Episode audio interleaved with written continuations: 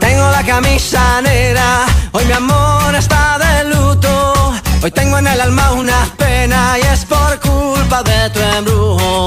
Hoy sé que tú ya no me quieres y eso es lo que más me hiere. Que tengo la camisa negra y una pena que me duele. Mal parece que solo me quedé y fue pura todita tu mentira. Que maldita mala suerte la mía que aquel día te encontré por beber del veneno malevo de tu amor. Yo quedé moribundo y lleno. Respiré de ese humo amargo de tu adiós y desde que tú te fuiste yo solo tengo, tengo la camisa negra porque negra tengo el alma. Yo por ti perdí la calma y casi pierdo hasta mi cama. Cama, cama, cama, baby. Te digo con disimulo que tengo la camisa negra y debajo tengo el difunto. A enterrártelo cuando quieras, mamita.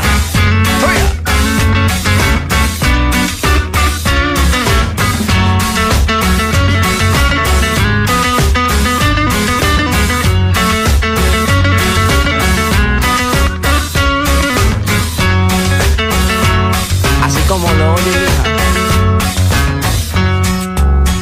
camisa negra tu amor no me interesa.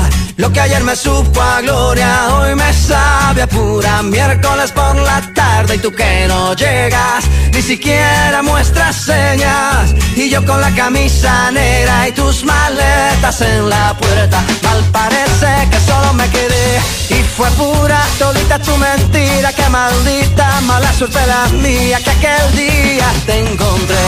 Por beber veneno malevo de tu amor. Yo quedé moribundo y lleno de dolor. Respiré de ese humo amargo de tu adiós y desde que tú te fuiste. Χαίρετε, χαίρετε. Εδώ είμαστε. Big Wings FM 94,6. Tengo la camisa negra. Μπήκαμε επιτέλους σε αυτόν τον γιορτινό μήνα που αναμέναμε πολύ καιρό. Ε, νεάρχε, τον ανεμένε. Ναι, ναι, βέβαια. Τέλεια. Νέαρχο Κυριαζόπουλος, οι ρυθμίσεις των ήχων και τις μουσικές επιλογές όπως καταλάβατε. Με τη Βαλεντίνα Νίκολα Κοπούλου, να είναι στην οργάνωσης της παραγωγής. Μάνος Μουσουράκης στο μικρόφωνο. Camisa negra y debajo. Παρέα θα πάμε μέχρι και τις 4, έχοντας βγάλει το ευρωπαϊκό μας κουστούμι για ακόμα ένα Σαββατοκύριακο. Με ανάμεικτα, είναι η αλήθεια, συναισθήματα αυτή τη φορά. Για να φορέσουμε το εγχώριο κουστούμι, αφού έχουμε ε, δράση για την 13η αγωνιστική νέαρχη φτάσαμε. Τελευταία του πρώτου γύρου στην uh, Stickman Super League. Με αρκετές αναμετρήσεις, δύο βέβαια σήμερα. Τρεις έχει αύριο και ολοκληρώνει το πρόγραμμα. Ε, με δύο τη Δευτέρα ουσιαστικά η σπουδαιότερη είναι κιόλας εκείνη της Δευτέρας με την ΑΕΚ να υποδέχεται τον Άρη.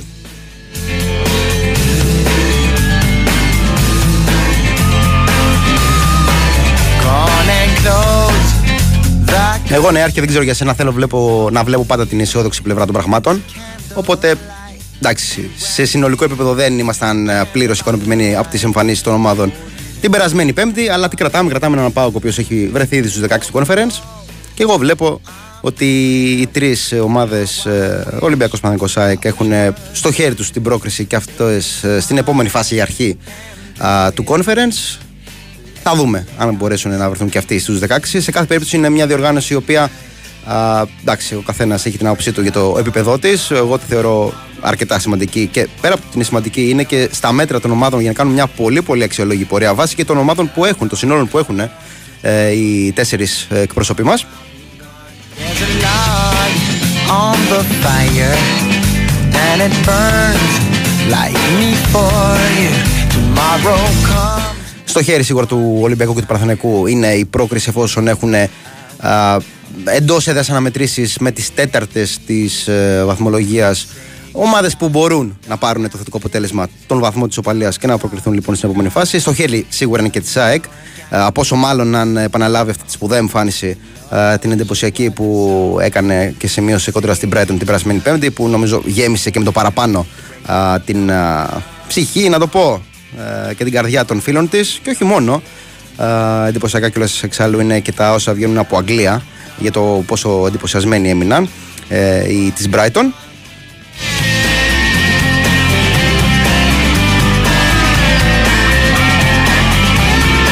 Έρχονται ήδη τα πρώτα μηνύματα. Ένα εξ αυτών, το πώς βλέπω τα σημερινά ελληνικά παιχνίδια στοιχηματικά. Θα έχουμε σε λίγο καθιερωμένη παρέμβαση του Κώστα Μιαούλη να τα συζητήσουμε όλα αυτά. wish that I, that I could stay. Girl, you know I've got to go. Oh, Lord, I wish it wasn't so. Save tonight. Fight the break of dawn, come tomorrow. Tomorrow I'll be gone, save tonight. Fight the break of dawn Για παράδειγμα, νέαρχε. Άκου τώρα ονόματα. West Ham, Marseille, Betis, Atalanta, Liverpool, Ren, Slavia Praga, Bayer Leverkusen είναι οι πρώτες αυτή τη στιγμή στους ομίλους του Europa. Αν βάλεις και αυτές που θα αποκλειστούν τις τρίτες, το Champions League και όσες δεύτερες ε, αυτή τη στιγμή βρίσκονται ε, στους ομίλους του Europa League, που για μένα δεν είναι τόσο καλύτερες οι τρίτες του Champions League σε σχέση με ε, τις δεύτερες αυτή τη στιγμή στη βαθμολογία του Europa. Ε, βγάζει μια σούμα πολύ μεγάλης δυσκολίας ε, για το να διακριθείς στην διοργάνωση του Europa League. Δεν θέλω να χρησιμοποιήσω το χάπι, αλλά σίγουρα ε, οι, οι ελληνικές ομάδες έχουν μεγαλύτερες πιθανότητες διάκρισης. Εντάξει, δεν λέω κάτι καινούριο, ε, καμιά σοφιστία, αλλά ε, νομίζω ότι από αυτή την πλευρά μπορούν να βγουν κερδισμένες.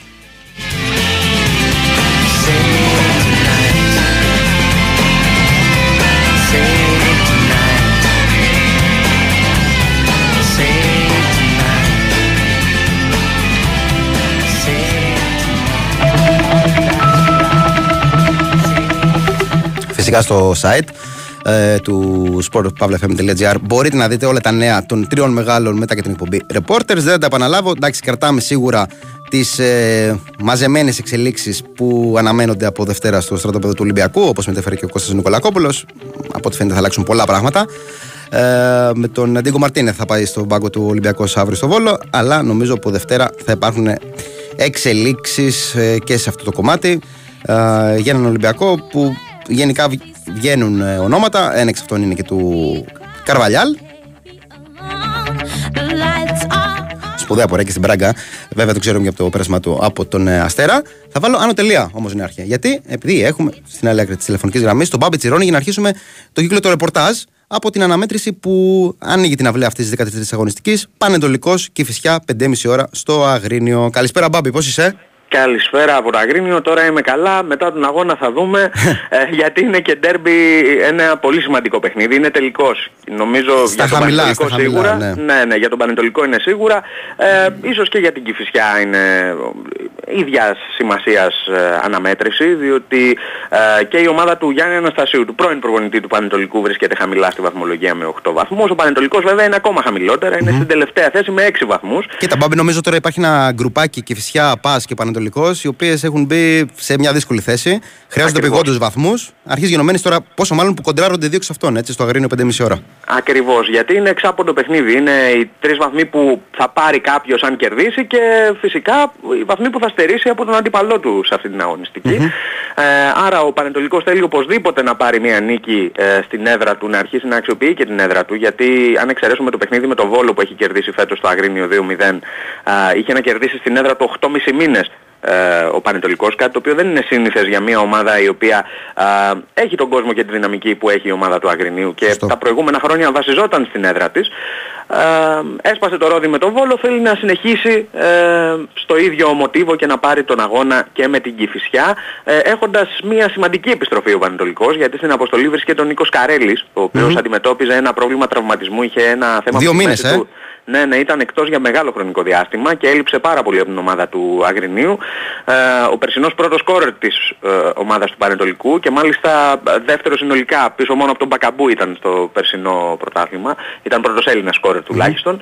Ε, έχει λείψει από την ομάδα του Πανετολικού, επιστρέφει, δεν ξέρω το κατά πόσο θα ξεκινήσει, αν είναι 100% έτοιμος ή αν θα προφυλαχτεί. Εγώ δίνω περισσότερες πιθανότητες να ξεκινήσει ο Πέδρο και κάποια στιγμή να δούμε και τον Καρέλη να περνάει ως αλλαγή και να βοηθάει απέναντι στον αγαπημένο του προπονητή, εκ των αποτελεσμάτων τουλάχιστον, γιατί α, με, τον Νίκο, με το Γιάννη Αναστασίου ο Νίκος Καρέλης είχε αναγεννηθεί και στον Πανετολικό. Α, με αυτόν είχε κάνει και πολύ καλά παιχνίδια και στον Παναθηναϊκό κάποτε. Ε, αυτή τη φορά θα τον βρει απέναντί του αν χρησιμοποιηθεί από τον Γιάννη Πετράκη, αν μπει ως αλλαγή ή αν τον ξεκινήσει δεν ξέρω, θα δούμε. Ε, δεν έχει ανοίξει τα χαρτιά του τόσο πολύ ο Γιάννης Πετράκης για ε, το αν θα ξεκινήσει βασικός ο Καρέλης. Βέβαια μπορούμε να, να υποθέσουμε μία βασική ενδεκάδα α, για τον Πανετολικό, αν θες μπορούμε να την πούμε. Ο Καπίνο κατά τα δοκάρια, σε ένα 3-5-2 με τους ε, Μλάντεν Οικονόμου και Μπρούνο Ντουάρτε στα στόπερ. Ε, στα άκρα δεξιά ο Λιάβας αριστερά ο Τορεχών. Στην τριπλέτα των Χαφ ο Πέρες μαζί με τον Χατζηθεοδωρίδη και τον Χουάνπη σε λίγο πιο δημιουργικό ρόλο από τους τρεις. Ε, και στην επίθεση το δίδυμο θα είναι Φρεντερίκο Ντουάρτε και Ζωάο Πέδρο θα έδινα περισσότερες πιθανότητες να ξεκινήσει γιατί είναι και πιο έτοιμος από τον καρελη και κάνει καλά παιχνίδια. Δεν υπάρχει λόγος να χάσει τη θέση του στην δεκάδα τη δεδομένη στιγμή ο α, Πορτογάλος από τη Γουινέα Μπισάου βέβαια και έγινε και διεθνής πρόσφατα ο επιθετικός του Πανετολικού. Α, γενικά πάντως μια ομάδα ο Πανετολικός ο οποίος έχει βρει πλέον με τον Γιάννη Πετράκη τον δρόμο προς τα αντίπαλα δίχτυα αλλά δέχεται γκολ σε κάθε παιχνίδι και αυτό είναι ένα πρόβλημα. Αυτό είναι που πρέπει ε, να, να βρει το φάρμακο ο Γιάννης Πετράκης για την ομάδα του. Ε, παράδοξο αν σκεφτεί κάποιος ότι παίζει με τρία στόπερ και παρόλα αυτά το πρόβλημά του είναι το αμυντικό, δεν είναι το δημιουργικό, το πώς θα πετύχει γκολ ο Πανετολικός. Ναι, ξέρεις, δεν σου διασφαλίζει πάντα αυτή η τριάδα. Είναι και το πώς την παίζεις. Δηλαδή, αν Ναι. το κάνεις λίγο πιο επιθετικό το σχήμα. Ακριβώς, ακριβώς. Αν και ο Πανετολικός ε, γενικά επειδή έχουμε και πιο πρόσφατη εικόνα τα παιχνίδια με τον ΠΑΟΚ και τον Ολυμπιακό, τα δύο εκτός έδρας τα οποία είχε καλή εικόνα, α, δείχνει ότι ο π- προσανατολισμός του είναι αρχικά να μην δεχθεί γκολ, παρόλα αυτά δέχεται, αλλά το να βρει το δρόμο προς τα αντίπαλα δίχτυα είναι το εύκολο. Σκοράρει σε κάθε παιχνίδι, μόνο παιχνίδι που δεν σκόραρε ήταν με τον Αστέρα Τρίπολη στο Αγρίνιο πριν από τρεις αγωνιστικές, ε, που αυτό μπορεί να θεωρηθεί και η μεγάλη γκέλα ας πούμε για τον Πανετολικό με βάση την εικόνα του, γιατί είχε και τις ε, τελικές φάσεις, έπαιζε και με παίχτη περισσότερο, παρόλα αυτά δεν κατάφερε να σκοράρει και εκεί είχε γκελάρει. Αλλά στις τελευταίες του εμφανίσεις ήταν καλός και στην Τούμπα κόντρα στον Μπάουκ και στο Γεώργιος Καραϊσκάκης κόντρα στον Ολυμπιακό. Είχε καλό πρόσωπο. Ε, αυτό το καλό πρόσωπο θέλει να το διατηρήσει και κόντρα στην Κηφισιά, αλλά να το συνδυάσει και με το αποτέλεσμα. Και εγώ θα πω, Μπάμπη, ότι αν ε, βρει το δρόμο προς τα δίχτυα, ε, αν πάρει προβάδισμα, θα πρέπει να το υπερασπιστεί υπό την έννοια του εντάξει, πάντα πρέπει να το υπερασπίζεσαι, αλλά έχει απέναντί του μια ομάδα η οποία ειδικεύεται στην αντίδραση. Δηλαδή βγάζει συνεχώς αντίδραση. Όταν ε, δέχεται πρώτη το τέρμα, έχει αποδείξει φέτος ότι δεν πρέπει να την υποτιμάς, μπορεί να βρει τις λύσεις στο και στο φινάλε. Οπότε πρέπει νομίζω να δώσει και μια βάση σε αυτό ο Πανετολικό, εφόσον βρει φυσικά το δρόμο προς τα δίχτυα. Ε, έχεις απόλυτο δίκιο, αλλά ε, δείχνει και σε αυτό ότι έχει αδυναμία ο Πανετολικός, γιατί τον είδαμε να προηγείται σε παιχνίδια φέτος και να μην τα παίρνει. Με πιο πρόσφατο παράδειγμα, βέβαια. αυτό κοντρα στον Ολυμπιακό, που προηγήθηκε νωρίς, το 13ο λεπτό, αλλά μετά η ομάδα του, οι γηπεδούχοι γύρισαν ε, το παιχνίδι. Χωρίς να είναι ιδιαίτερα καλή, αλλά έχοντας φυσικά το φορτούνι σε μεγάλη μέρα, ε, η ποιότητά του είναι αδεμφισβήτητη. Ε, ε, αυτά για τον ε, Πανετολικό, πάνω κάτω. Ωραία, ωραία, Μπαμπή. Ευχαριστούμε πολύ. συνέχεια. Καλή συνέχεια. Α, αυτό ήταν το ρεπορτάζ λοιπόν του Πανετολικού. Είναι μεγάλη σημασία συνήκη, κακά τα ψέματα. Ε, Κυρίως για το Πανετολικό υπό την έννοια του υποδέχεται την ε, Κηφισιά ότι παίζει εντός έδρας. Πρέπει να πάρει αυτό το αποτέλεσμα. Προέρχεται από, τρεις, ε, από τέσσερις συνεχόμενες ήττες. Οπότε πρέπει γρήγορα γρήγορα να αρχίσει να παίρνει βαθμούς, να ξεφεύγει από την επικίνδυνη ζώνη.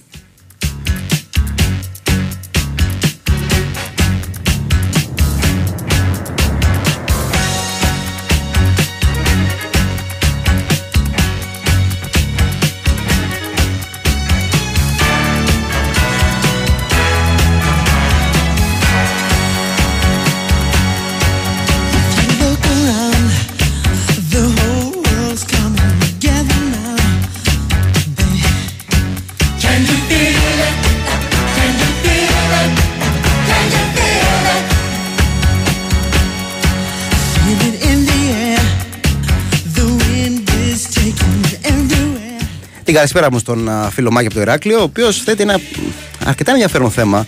Ε, το σκέφτομαι και εγώ καθ' όλη τη διάρκεια της εβδομάδας. Εντάξει, καθ' όλη. σε κάποιες στιγμές τέλος πάντων. Ε, με την πορτοκαλί κάρτα που σκέφτεται να εισάγει η FAB α, στο ποδόσφαιρο. Μια κάρτα η οποία α, θα βγαίνει σε δύο περιπτώσεις. Σε περίπτωση διαμαρτυρίας παίκτη προς διαιτητή, δηλαδή θα πρέπει μόνο. Θα έχει το δικαίωμα, να το πω καλύτερα, μόνο ο αρχηγός της κάθε ομάδας να διαμαρτύρεται, να μιλάει τέλος πάντων με τον διαιτητή. Αυτή είναι η πρώτη περίπτωση. Η δεύτερη είναι ε, όταν α, πρόκειται για φάουλ με τακτική, για παράδειγμα ενός φάουλ α, αμυνόμενου παίκτη για να ανακόψει ε, αντεπίθεση των ε, αντιπάλων. Εντάξει, δεν το ακούω με αρνητισμό, να σου πω την αλήθεια. Ε, κάθε αλλαγή ε, έχει το δικό του σκοπό, δεν έχουν ωφελήσει όλες, είναι αλήθεια. Αλλάζουν όμως ε, μερικές αποφάσεις της ΙΦΑΜ έχουν, ε, και όχι μόνο, έχουν ε, αλλάξει πολύ το ποδόσφαιρο. Για παράδειγμα, αυτό με τις πέντε αλλαγές. Βλέπουμε τελείως διαφορετικό ποδόσφαιρο ε, μετά τον κορονοϊό. Είναι διαφορετική αντιμετώπιση και προσέγγιση των ε, προπονητών, πόσο μάλλον εκείνων που έχουν ένα βάθος στο ρόστερ. Αλλάζει τελείως το παιχνίδι. Αλλά για να επανέλθω ε, στο θέμα της ε, πορτοκαλί κάρτας, ε, σίγουρα θα βοηθήσει, θεωρώ, στο να βλέπουμε λίγο παραπάνω χρόνο ε, καθαρού ποδοσφαίρου να σταματήσουν να, να υπάρχουν πολλές διαμαρτυρίες Αυτό που σκέφτομαι βέβαια και με προβληματίζει είναι το, η ευχέρεια που θα έχει ο εκάστοτε διαιτητής να θεωρεί ότι αυτή για παράδειγμα ήταν διαμαρτυρία ενός παίκτη.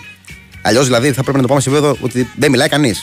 Που εντάξει, είναι δύσκολο να μην μιλάει κανείς. Οπότε θα έχει ο εκάστοτε διαιτητής μια παραπάνω ευχέρεια, η οποία εντάξει είναι πολύ υποκειμενική στο να βγάζει πορτοκαλί κάρτα και να.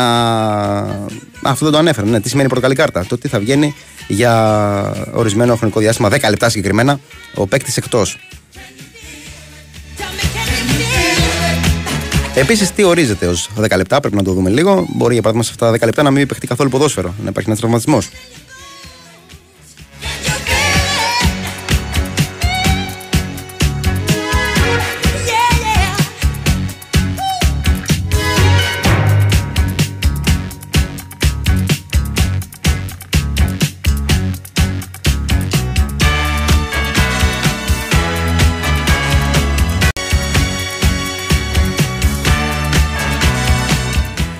Φυσικά το θετικό αποτέλεσμα θέλει και η Κηφισιά. Μια Κηφισιά η οποία θα πάει με μια σημαντική επιστροφή. Είναι ο Πέιος, ο οποίος έχει στο χώρο του χαφ σημαντική συνεισφορά φέτος στην ομάδα του Γιάννη Αναστασίου. Ο οποίος όμως δεν έχει στις υπηρεσίες του τέσσερις παίκτες. Είναι ο Παπασάββας, ο έτερος χαφ που συνήθως παίζει δίδυμα με τον Πέιο, όχι πάντα, ok. Okay. είναι ο Νίνης, είναι ο Κωνσταντακόπουλος, είναι και ο Σνάιντερ Λαν, και αυτός χαφ ο οποίος αποκόμισε πρόβλημα στο παιχνίδι της προηγούμενης αγωνιστικής. Break, ναι, αρχέ. Ωραία. Break και επανερχόμαστε για το δεύτερο μισάωρο.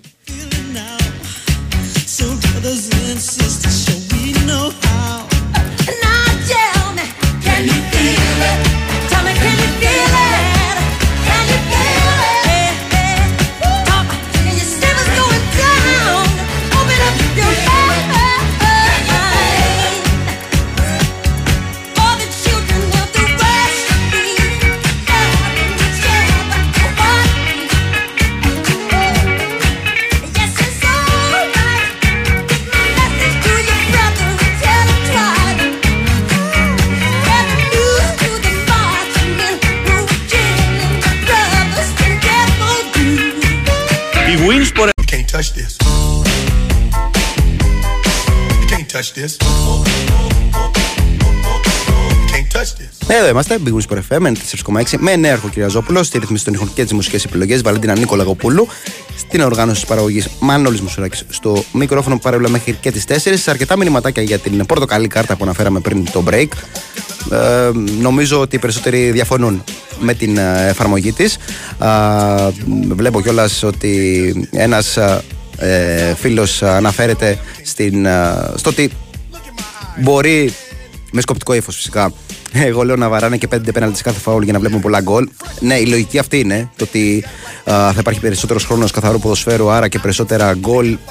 Πιθανότατα. Υπό την έννοια του ότι, αν για παράδειγμα ο καθένας δεν έχει την ευκαιρία να ανακόπτει έτσι μια αντεπίθεση του αντιπάλου, είναι πιο πιθανό να υπάρχουν περισσότερες καθαρές ευκαιρίες, οπότε και περισσότερα γκολ. Ναι, αυτή είναι η λογική. Και εγώ την ακούω κιόλας αυτή τη λογική. Αλλά ναι, είναι και αυτό που αναφέρει ο φίλος, ότι ε, ουσιαστικά αυτό που είπαμε σκοπτικό ύφος, ότι μπορεί να πάει στο άλλο άκρο, στο φινάλε φινάλε.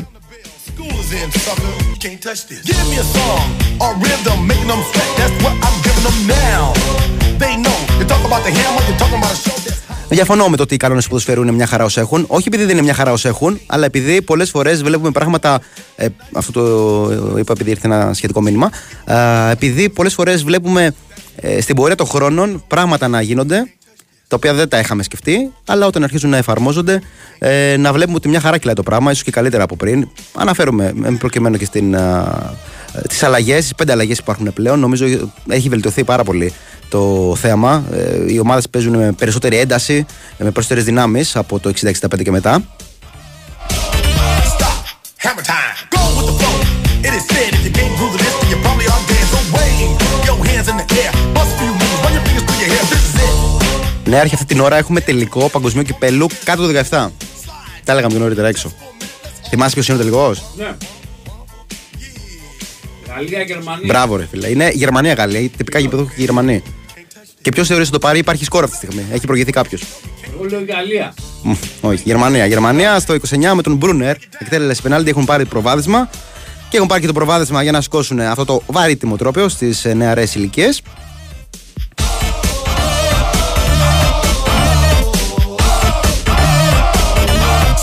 Η Γερμανία είχε αποκλείσει στα ημιτελικά την Αργεντινή. Η Γαλλία απέκλεισε το Μάλι. Και το Μάλι, στο μικρό τελικό, επικράτησε της Αργεντινής. Το περίμενες; Ούτε εγώ.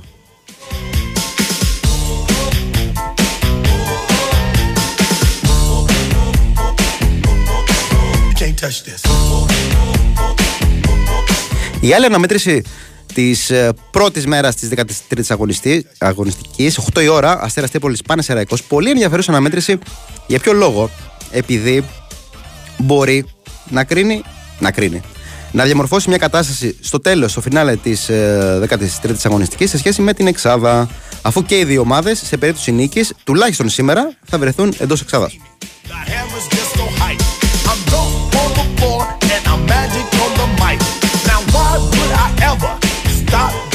Και εξηγούμε, η Λαμία αυτή τη στιγμή είναι στην έκτη θέση με 16 πόντους. Ο Όφη είναι στους 15. Ο Αστέρας είναι στους 14. Ο Πανσεραϊκός είναι στους 13. Ε, και η Λαμία και ο Όφη έχουν ε, θεωρητικά δύσκολο έργο. Ε, με τον Όφη να φιλοξενείται από τον Παναθηναϊκό, η Λαμία να φιλοξενείται από τον Μπάουκ. You can't touch this. Οπότε σίγουρα όποιος νικήσει, ε, αν υπάρχει φυσικά νικητής στο Αστέρα Τρίπολης Πανσεραϊκός, θα βρεθεί στην Εξάδα και είναι αρκετά πιθανόν να διατηρηθεί και εκεί μετά το φινάλε της αγωνιστικής. Και βάζω stop σε αυτό που λέω, επειδή θα τα πιάσουμε όλα τα παιχνίδια τώρα. Ένα-ένα. Με στοιχηματική πλευρά, με αγωνιστική πλευρά. Θα επιλέξει και ο Κώστας ο Μιαούλη, το ο οποίος Κώστα σε περιμένουν πώς και πώς, φίλοι, να ξέρεις. Να τα Είναι. βάλουμε όλα κάτω, να συζητήσουμε. Πώς είσαι, Όλα πώς είσαι καλά. Κώστα; Όλα καλά, Κώστα. Έχουμε Εσύ. δύο ματσάκια σήμερα. Δύο σήμερα, Μοιρασμένοι. τρία αύριο, δύο. Τρία Δευτέρα. αύριο, δύο, τρία, δύο. Ναι. Το σύστημα. Με τι θα Λοιπόν, ξεκινήσουμε με τη σειρά; Ναι, πάμε με τη σειρά. Ε, αγωνιστική τελευταία του πρώτου γύρου. Μμμ. Έχει ενδιαφέρον το πώς θα, τι αντίδραση θα βγάλουν οι ομάδες από, το, Από την Ευρώπη. α, από την ευρωπαϊκή τους, ναι, οι τέσσερις που παίζουν. Εντάξει, σήμερα δεν έχουμε τέτοιες περιπτώσεις. Όχι, Αλλά ναι, να καμία. αύριο και μεθαύριο Γενικά. ναι. Ε, έχει ενδιαφέρον επίσης να δούμε πώς θα δώσουν συνέχεια σε κάποια αποτελέσματα Μμμ. οι ομάδες, δηλαδή π.χ. η Τρίπολη σήμερα που είχε κάνει καλά αποτέλεσμα με την Κηφισιά πώς θα συνεχίσει; Και αν θα Ο αρχίσει Βόλος να επίσης αξιοποιεί και την που- έδρα του ο Αστέρα, έτσι, επειδή δεν την έχει αξιοποιήσει. ο, ο Βόλος που τέλος πάντων ε, ε, έκανε την νίκη που έπρεπε, νίκη ζωής και θανάτου, έπρεπε να την πάρει και την πήρε σε μάτσο ζωής και θανάτου στο εξαναβόλης παιχνίδι την Τετάρτη. Ε, νομίζω ότι πρέπει να δούμε και τη συνέχεια αυτών. Όπως πρέπει να δούμε και τη συνέχεια και των υπόλοιπων, δηλαδή και τον Ατρόμητο που ενώ έδειχνε ότι θα συνέβη σιγά σιγά δεν το επιβεβαίωσε. Ε, Η Κηφισιά νομίζω την περιμέναμε να είναι κάπου εκεί. Τέλος πάντων και για τον Πανετολικό είναι το παιχνίδι ε, Must win. ζωτική σημασία σήμερα. Ναι, και νομίζω ότι θα το πάρει από, από εκεί θα ξεκινήσουμε. 5,5 ώρα χρονικά. Πανετολικός Κηφισιά. Άσος τώρα αν θα έχει γκολ και τα λοιπά θα περιοριστώ στον Άσο. Δεν θα βάλω εγώ κάτι άλλο στο συγκεκριμένο παιχνίδι. Τι είπες, Δεν θα βάλω κάτι άλλο λέω στο συγκεκριμένο Μόνο παιχνίδι. άσο, μόνο άσο, ε; άσο, ναι. Ok, ok. Δηλαδή δεν θα πάμε over και τέτοια. Ε, μισό μηδέν. το ακούω. Εγώ εντάξει, δεν το βλέπω και άσοχη και over 1,5 λίγο, αλλά ναι, το ακούω τη λογική σου. Ναι, Και εγώ εντάξει, προς τα εκεί είμαι και αριστερά. αυτό, και αυτό κάλυψη θέλει. Νομίζω ότι και ο Αστέρας θα το πάρει το μάτι. Σήμερα ο Πανσεραϊκός ε, δεν βγάζει την εικόνα που έβγαζε στην αρχή. Ο Αστέρας αν προσέξει λίγο νομίζω ότι, μπο- ε, νομίζω ότι μπορεί σιγά σιγά να σκαρφαλώσει προς το στόχο του που νομίζω φέτος ήταν να μπει σαν εκτός ε, για τη φετινή σεζόν. Ε, θεωρώ ότι εντάξει, θα πρέπει να το πάρει το, το παιχνίδι του σημερινό. Αν θυμάμαι καλά, μία νίκη έχει κάνει στον πρώτο γύρο στην έδρα του, έτσι. Ναι, Ε, αυτό τη δεύτερη αγωνιστική ήταν. ναι, πράγματι. Ε, γιατί τα, τα κάνω τα μάτια εγώ συνήθως στο Αστέρα, οπότε ε, εντάξει, το θυμάμαι. ότι- Έχει μια νίκη και μια ισοπαλία, ναι. Αλλά έχει και τέσσερις σερή ήττε. Βέβαια, εντάξει, έχει αντιμετωπίσει και τους μεγάλους ναι, σε αυτό έχει- το διάστημα. Έχει αντιμετωπίσει μεγάλους, ναι. Δηλαδή, αυτές- αυτές τις τέσσερις μόνο η Έπαιξε Λαμία με- είναι από τους μικρούς Και με μισούς. τους, και με τους τρεις. Ε, με τη Λαμία ήταν η ζημιά που έπαθε, που είναι ας πούμε μια ομάδα που όπως κυλάνε τα πράγματα είναι άμεση ανταγωνίστρια.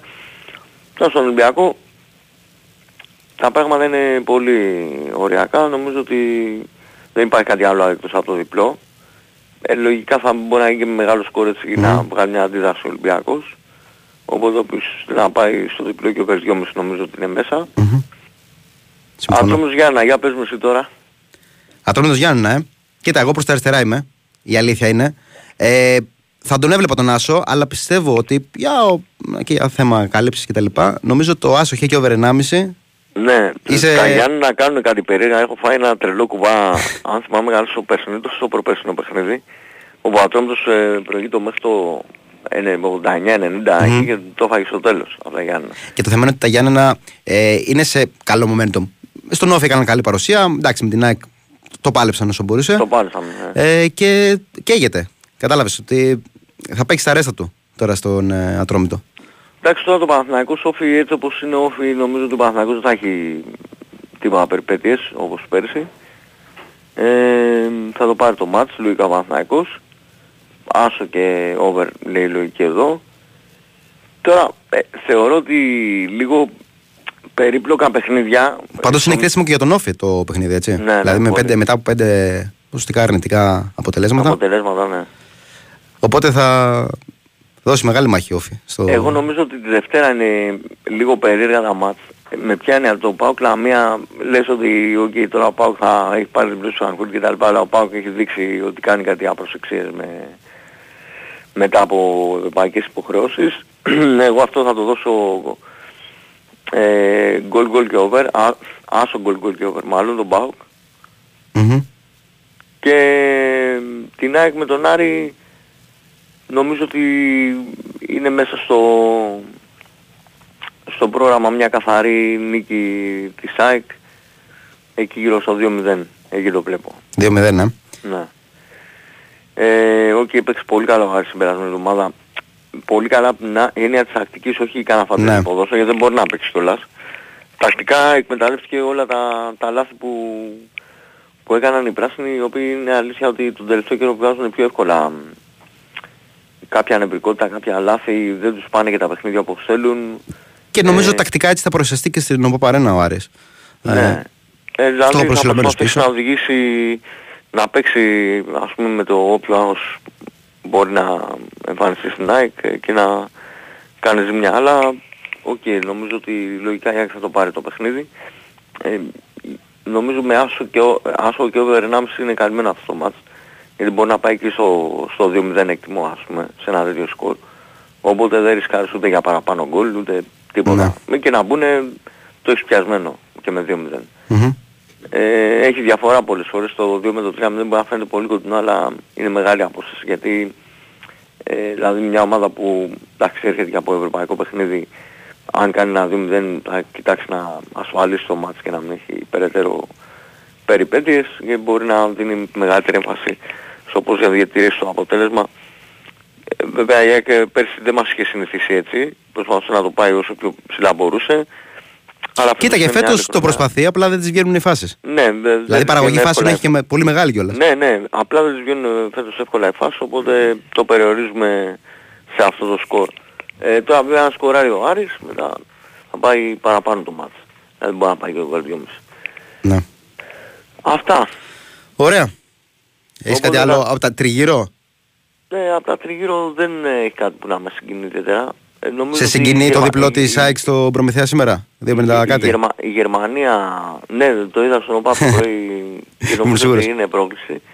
Ε, από τη Γερμανία νομίζω ότι καλό είναι να ποντάρει κανένας στη, στη φόρμα που έχει στο Στουτγκάρδη και νομίζω ότι οκ, μπορεί να μ, ποντάρει κανένας εκεί. Όπου η Γερμανία να πούμε, επειδή δεν το έχω πει ακόμη, έχει αναβληθεί η αναμέτρηση Μπάγερν Μονάχου Ουνιόν Βερολίνου λόγω έντονης χιονόπτωσης. Ε, πυκνής χιονόπτωσης και νομίζω ότι ε, από τη Στουτγκάρδη η United θέλει και το Center For, μια τέτοια θυμολογία έχει βγει. Τον Κυρασί.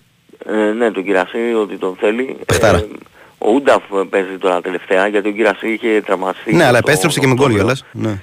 Ε, επέστρεψε ο Κυρασί και τώρα σκέφτεται για το σημερινό μάτς μήπως τους ρίξει και τους δύο. Άντε και Δηλαδή ρεπορτάζ βάλει- Στουτγκάρδη εδώ. Ωραία. Βάλει, ναι, ναι, ε, Στουτγκάρδη Βέρντερ παίζει το παιχνίδι. Ναι, 7,5 ώρα είναι. Οπότε είναι το απογευματινό το, της Γερμανίας. Οπότε βλέπεις γκολ εκεί. Ναι, εκεί πολύ. Και όπως βλέπω πολύ γκολ στις δύο ομάδες που είναι η χαρά του, ε, του παιχνιδιού.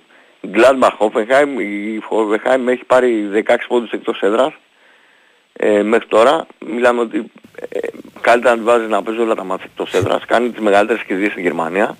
Η Gladbach είναι η Gladbach, δηλαδή μπορεί να προηγείται 4 με 2-0 ξέρω εγώ στο Ναι. 20 και να φάει 4 γκολ. Ε, μ, οπότε εκεί βάλτε όσα γκολ φαντάζεστε. Κώστα, αυτή τη στιγμή που είσαι και Γερμανόφιλος, έχει ένα τελικό παγκοσμίου κυπέλου 117. Γερμανία-Γαλλία. Γενικά Γερμανία. Δεν ξέρω αν έχεις άποψη. Όχι, δεν, δεν έχω γίνει αλήθεια, γιατί δεν, έχω, δεν το έχω παρακολουθήσει. Στις μικρές Μπορώ να ηλικίες. πω κάτι. Ναι, ναι. Ωραία, εντάξει. Για να δούμε γιατί κάτι πρέπει να βγάλουν οι Γερμανοί. Τα τελευταία χρόνια το, το γερμανικό ποδόσφαιρο εδώ και μια δεκαετία από τότε που πήρε το Μουντιάλ στη Βραζιλία έχει Ναι, μείνει, ναι. ε, ε, όχι, δεν έχει μείνει στάσιμο, έχει κατρακυλήσει και σε παραγωγή ταλέντων κτλ. Δηλαδή οι παίχτες που βγαίνουν, ε, ok, μπορεί να τους κάνουν καλή εντύπωση, να δεις καλή, αλλά μέχρι εκεί όχι κάτι παραπάνω. Και γενικά υπάρχει μια... Δεν ένδια- αντικατοπτρίζεται αυτό και στην εθνική ε, καθόλου. Μια ένδια αυτή τη στιγμή στο, στην παραγωγή ε, ε, ποδοσφαιριστών Γερμανών, ε, εννοώ ποιοτικών έτσι με ποιοτικά χαρακτηριστικά. Οι ποδοσφαιριστές βγάζουν, αλλά ε, δεν βλέπουμε κανέναν που να ξεχωρίζει. Μμμ. Αυτά. Ευχαριστούμε πάρα πολύ, Κώστα. Να είστε καλά. Καλό μεσημέρι, καλή συνέχεια. Κόσμια όλη, νομίζω ήταν αναλυτικότατος, δεν έχετε παράπονο. Κρατάτε αυτά που πρότεινε και ελπίζω σε καλή τύχη. Όπου το σωστό ναι, αρχίζει ότι είναι η τύχη. Σκέτο. Σου εύχομαι τύχη. Όχι σου εύχομαι καλή τύχη, είναι πλεονασμός. Οπότε τους ευχόμαστε στους φίλους ακροατές τύχη.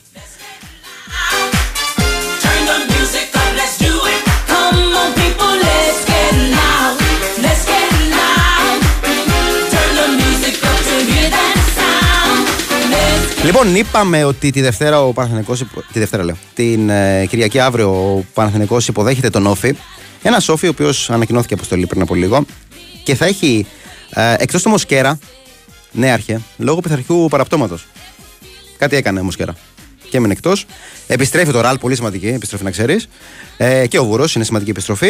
Ε, εκτός επίσης είναι ο Μπάκετς και ο Θεοδοσουλάκης, οι οποίοι ακολούθησαν μέρος της προπόνησης και όπως είναι κατανοητό, δεν γίνεται να μπουν αμέσως αποστολή.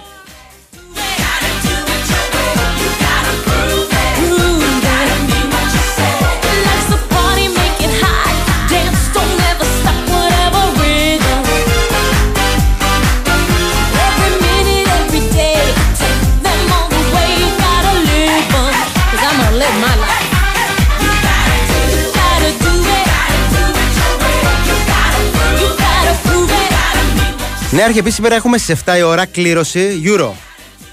Μπαίνουμε σε ρυθμούς, χασέ. Εδώ πέρα με μπουφανάκι, αλλά μπαίνουμε στους ρυθμούς. Θα τα πούμε σε λίγο όμως. Να πούμε και τα group δυναμικότητας. Ελπίζουμε, σίγουρα σήμερα θα είναι η εθνική μας εκεί. Ελπίζουμε να είναι και το καλοκαίρι. Θα είναι στην κλήρωση.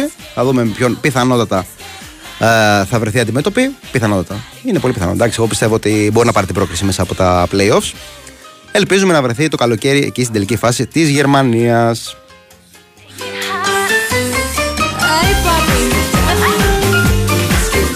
Και θα τα πούμε σε λίγο, επειδή τώρα θα πάμε στο ρεπορτάζ του Αστέρα Τρίπολης. Είπαμε για το παιχνίδι με τον ε, Πανεσαιραϊκό. Ένας Αστέρας ο οποίος θέλει, νομίζω, Αναστασία να εκμεταλλευτεί επιτέλους την έδρα του. Καλησπέρα, πώς είσαι; Γεια σου Μανώλη, τι κάνεις; Καλά, καλά. Ε, έτσι ακριβώς θέλει να εκμεταλλευτεί την ψυχολογία που έχει από την ε, νίκη της προηγούμενης mm επί της Κηφισιάς ε, και θα είναι πάρα πολύ ενδιαφέρον παιχνίδι σήμερα στην Τρίπολη απέναντι σε δύο ομάδες που παίζουν καλό ποδόσφαιρο τόσο ο Αστέρας όσο και ο Πανσεραϊκός βγάζουν καλή εικόνα ως τώρα μάλιστα ο Πανσεραϊκός είναι και μια ευχάριστη έκπληξη ε, του πρωταθλήματος, αλλά μ, είναι και μια ομάδα η οποία χρειάζεται προσοχή γιατί είναι πάρα πολύ επικίνδυνη. Βέβαια να πούμε ότι στα τελευταία μάτς είναι λίγο ντεφορμέ και έχει κάποια θέματα στην άμυνα τα οποία μπορεί να τα εκμεταλλευτεί ο Αστέρας. Και μια μάχη Αναστασία, καταρχάς που θα την ξαναδούμε σε λίγες μέρες και μια μάχη και εξάδας κιόλας. Ναι, ναι, ακριβώς. Ε, κοίτα, είναι ο Αστέρας με τον Πανσεραϊκό, ο Όφη και η Λαμία που παίζουν δύσκολα παιχνίδια. Οπότε ο Αστέρας μπορεί να εκμεταλλευτεί πιθανή γκέλα ε, του Όφη και της Λαμίας και να πιάσει προσωρινά εξάδα. Οπότε πρέπει να το εκμεταλλευτεί. Σήμερα θα δώσουν το πρώτο ραντεβού με τον Πανσεραϊκό τη- για το πρωτάθλημα, την Τρίτη για το κύπελο και μετά την επόμενη Κυριακή με τον ΠΑΟΚ. Οπότε έχει τρία σερί εντός έδρας παιχνίδια ο αστερας Μέχρι στιγμής δεν τα έχει πάει καλά στην έδρα του. Εντάξει, αντιμετώπιζε και μεγάλους βέβαια, έτσι. Αντιμετώπιζε και μεγάλους, αλλά αντιμετώπιζε και τον ε, Πας Γιάννενα, ο οποίος ήταν ε, ε, λίγο στα μέτρα του, να το πούμε και έτσι. Ε, μόνο με τον Όφη είχε νίκη. Αλλά τώρα αντιμετώπισε τη Λαμία, τον ε, Πας Γιάννενα και ήταν δύο ομάδες οι οποίες παίξανε αρκετά κλειστά και δεν άφησαν τον Αστέρα να παίξει μ, όπως θέλει το παιχνίδι του και γι' αυτό είχε με τον Μπάς είχε έρθει στο Παλία, με τη Λαμία η Ήττα. Ε, και είναι παράδοξο αυτό το ότι έχει τους 10 από τους 14 βαθμούς του έχουν έρθει εκτός έδρας και είναι παράδοξο γιατί η Τρίπολη ήταν πάντα μια επικίνδυνη έδρα και για τους μεγάλους ιδιαίτερα. Ναι. Οπότε πρέπει να αρχίσει να κερδίζει στην έδρα του και πρέπει να ξεκινήσει από σήμερα. Ε, το καλό σήμερα είναι πως ε, παρότι θα έχει λίγο κρύο στην Τρίπολη δεν θα έχει βροχές. Ενώ και ο Μίλαν Ράσαβατς υπολογίζει στους περισσότερους ε, ποδοσφαιριστές του, εκτός είναι ο Γκρόσδανιτς και ο Διαρά για λόγους τακτικής, αλλά και ο Χουχούμης, ο οποίος συμπλήρωσε κάρτες. Ε, την ίδια ώρα είναι πανέτοιμος ο Μπαρτόλο και ίσως πάρει φανέλα βασικού, ενώ χρόνο θα πάρει και ο Μιριτέλο ερχόμενος από τον πάγκο για να είναι έτοιμος για το μάτι του με τον Πανσεραϊκό την Τρίτη. Αυτό θα σου έλεγα, μην μου βγάλεις το μάτζε από αρχική ενδεκάδα. Εγώ όχι. λοιπόν, έδειξε μια πάρα πολύ καλή εικόνα ο Βασίλης Μάτζης σε κόντρα στη Κηφισιά. Ε, και ξέρεις και εσύ ε, μ, ότι είναι ένας παίκτης ψυχολογίας. Και Ότι αν βρει, αν αρχίσει το σκοράρισμα, το πηγαίνει Ακριβώς. καλά. Το πηγαίνει καλά. ναι. Ακριβώς, ακριβώς. Οπότε πιστεύω και ο Ράχαβατς δεν θα τον ε, αφήσει τώρα ε, ανεκμετάλλευτο. Ε, εντάξει, γιατί και ο Μιριτέλο μ, δεν έχει... Είναι και αυτός λίγο ντεφορμές στα τελευταία παιχνίδια, οπότε θα χρησιμοποιήσει περισσότερο το μάτζι, αλλά θα κάνει φυσικά και αλλαγές όπως είπαμε ανάμεσα στα δύο μάτς. Ε, δεν μπο- δηλαδή άμα ξεκινήσει ο Μάτζης θα είναι κουρασμένος μετά στο μάτς της Τρίτης, οπότε θα κάνει κάποιες αλλαγές, αλλά έδειξε εξαιρετική εικόνα ο Μάτζης και πιστεύω ότι θα βοηθήσει πάρα πολύ την ομάδα από εδώ και πέρα. Ε, τώρα θέλεις να πούμε και μια πιθανή ενδεκάδα ναι, ναι. για σήμερα. Λοιπόν, με διάταξη 4-2-3-1, ο Παπαδόπουλος στην αιστεία, ο Γκαρσία δεξιά, ο Άλβας επιστρέφει αριστερά, Καστάνιο Τζουκάνοβιτς στα στόπερ, Αλάκμπε Μουνάφος στα χαφ, μπροστά του σε ρόλο δεκαριού θα είναι ο Γκος, στο ένα άκρο της επίθεσης δεδομένα ο Κρέσπι, στο άλλο έχει περισσότερους πιθανούς ο Μπαρτόλο, αλλά διεκδικεί και ο Σίτο θέση που επέστρεψε. Φυσικά στην κορυφή, κορυφή της επίθεσης μου συγχωρείς θα είναι ο Μάτζης, όπως είπαμε και πριν λίγο, ο οποιο- ο οποίος έκλεψε τις εντυπώσεις στο προηγούμενο παιχνίδι και τον περιμένουμε στα επόμενα μάτς να παίρνει αρκετές φορές φανέλο βασικού. Τέλεια. Κόσμο, περιμένουμε; Ε, άμα έχει καλό καιρό, Καλό καιρό, ναι. και, και, βγει- και βγουν οι προβλέψεις οι μετεωρολογικές, είναι γιατί όχι. Απλά θα έχει κρύο και θα έχει 100% υγρασία. Όντως, ε. Ο- οπότε εντάξει, η Τρίπολη είναι, οπότε Ναι, ισχύει. άμα δεν βρέξει θα είναι καλά. Τέλεια, τέλεια. Ευχαριστούμε πολύ, Αναστασία. Ευχαριστώ κι εγώ. Καλή συνέχεια. Ήταν η Αναστασία Βοσνάκη για το ρεπορτάζ του Αστέρα. Θυμίζω 8 η ώρα α, αντιμετωπίζει το Πανεσαιρικό. Αργότερα θα πούμε και με τον Κώστα Δελή. Ε, να πούμε ότι σε 5 λεπτάκια ξεκινάει η αναμέτρηση της Στίχημαν Basket League, η πρώτη α, για την ένατη αγωνιστική, με τον Ολυμπιακό να φιλοξενείται στο Λαύριο.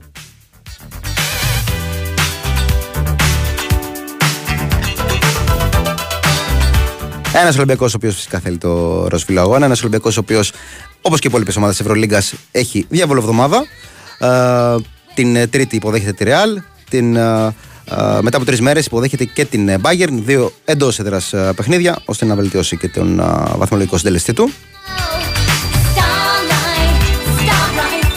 Βέβαια, η Real εντάξει. Έχουμε δει τι έχει κάνει φέτος, οπότε θα είναι ένα πάρα πολύ δύσκολο παιχνίδι.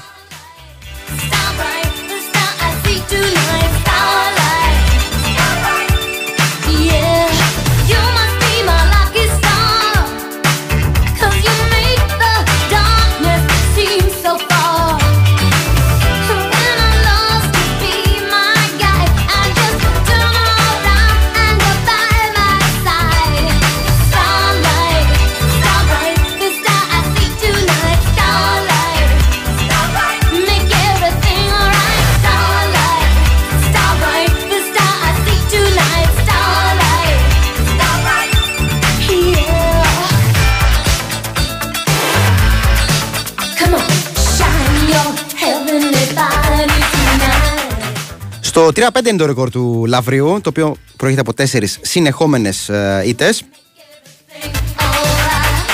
Ένα Λαύρο που έχει δύο ε, νίκες στην έδρα του, κόντρα στον Κολοσσό και κόντρα στον Μπάουκ. Ε, απέναντι στο Μαρούσι ιτήθηκε.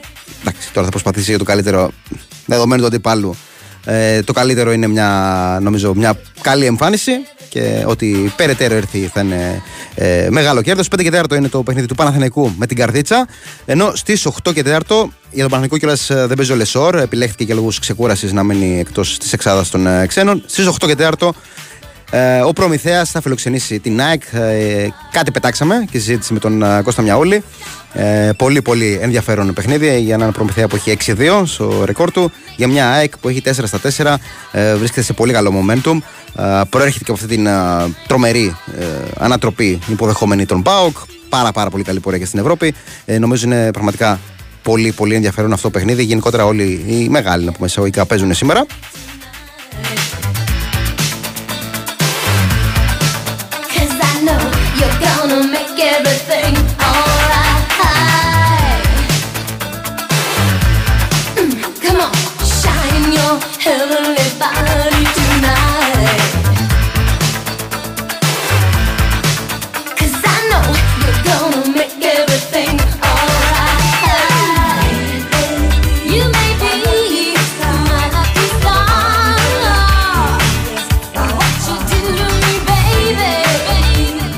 Θα σας αφήσουμε για να πάμε για δελτίο, ενημερώνοντας το φίλο του το κομμάτι που έπαιζε τώρα το φοβερό δίσκο που αναφέρει. Είναι Μαντόνα νεαρχέ, Lucky Star, τυχερό αστέρι. Και θα σας ενημερώσουμε και ότι το ημίχρονο στον ε, τελικό του Παγκοσμίου Κυπέλου κάτω 17 είναι στο 1-0. Παραμένει το προβάδισμα για τη Γερμανία με αυτό το πέναλτι που σημείωσε ο Μπρούνερ, ο νεαρός Μπρούνερ, στο 21ο λεπτό. 1-0 λοιπόν η Γερμανία προηγείται της Γαλλίας. Και θα επανέλθουμε μετά το break και το αθλητικό δελτίο με την Βαλεντίνα Νικολακοπούλου για τη δεύτερη ώρα τη εκπομπή. Welcome to the final show. I hope you're wearing your best clothes. You can't bribe the door on your way to the sky. You look pretty good down here, but you ain't really good.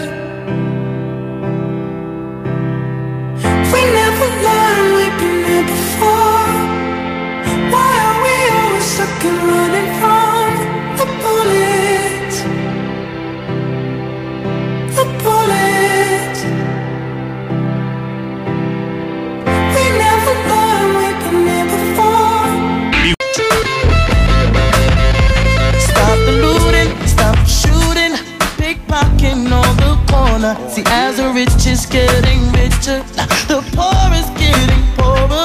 See me and Maria on the corner, thinking of ways to make it better. In my mailbox, there's an eviction letter. Somebody just say, see you later.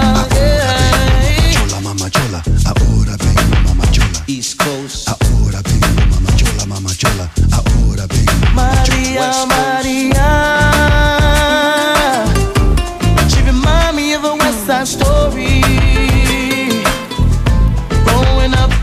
Εδώ είμαστε με ήχους 90s. Τι, πότε βγήκε αυτό, δεν ξέρουμε νέαρχε. Δεν ξέρω αν αποτελεί μια. αν συνιστά μια ειδική αφιέρωση. Όχι. σε κάποια Μαριά. Είναι ωραίο τραγούδι, ρε. Πώς είναι αδερφή μου, να το αφιερώσω.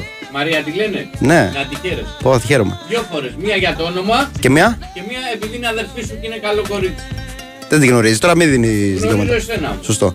Νέος Κυραζόπουλος ρυθμιστή των ηχών και τι μουσικές επιλογές. Βαλεντινά Νικολακοπούλου στην οργάνωση παραγωγής Μανώλης Μουσουράκης στο μικρόφωνο και την ώρα που μιλάγαμε. Που Μιλάγαμε, ναι. Και ήμασταν στο break και στο αθλητικό δελτίο. Έχει αρχίσει ένα πολύ πολύ ενδιαφέρον παιχνίδι στην Ισπανία, εκεί όπου η τρομερή έκπληξη φέτος Τζιρόνα υποδέχεται τη Βαλένθια. Μια Τζιρόνα η οποία προέρχεται από ισοπαλία ε, κόντρα στην Αθλητικό Bilbao. Μια ισοπαλία που ε, έδωσε την ευκαιρία στην ε, Real να την πιάσει στην κορυφή της βαθμολογίας. Και οι δύο έχουν από 35 βαθμούς. Στο συν 4 από Ατλέτικο Μαδρίτης και Μπαρσελόνα. Μια Μπαρσελόνα οποία για ακόμα ένα εκτός έδρας παιχνίδι στραβοπάτησε την προηγούμενη αγωνιστική στην έδρα της Ράγιο Βαγικάνο. Η Ατλέτικο είναι με παιχνίδι λιγότερο. Ατλέτικο και Μπαρσελόνα παίζουν αύριο. Στο μεγάλο ντερμπι της αγωνιστικής. Χωρίς σκορ λοιπόν μέχρι στιγμής στο Τζιρόνα Βαλένθια. Ένα το λεπτό.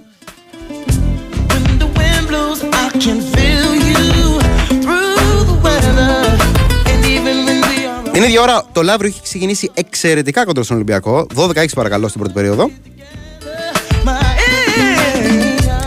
Ε, τέσσερα λεπτάκια. Βέβαια εντάξει έχει μπόλικο μπόλικο χρόνο μπροστά του παιχνίδι.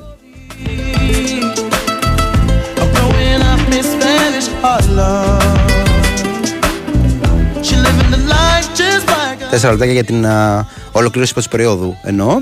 4 και 34 συγκεκριμένα. Θα έχουμε ενημερώσει για το παιχνίδι.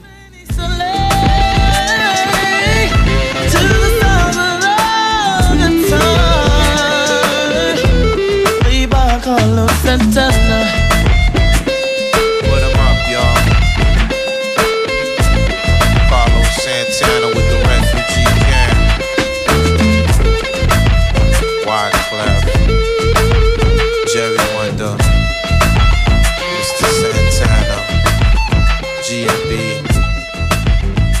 Αλλά ήρθε η ώρα της ενημέρωσης για την κλήρωση, νεάρχε.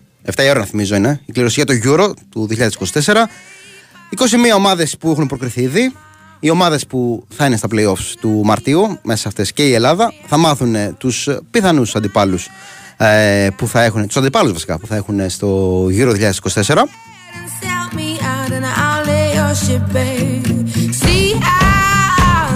Θυμίζω ότι για να βρεθεί και η Ελλάδα θα πρέπει καταρχάς στον ομιτελικό να αποκλείσει εντός έδρας στην Εποπαρένα το Καζακστάν.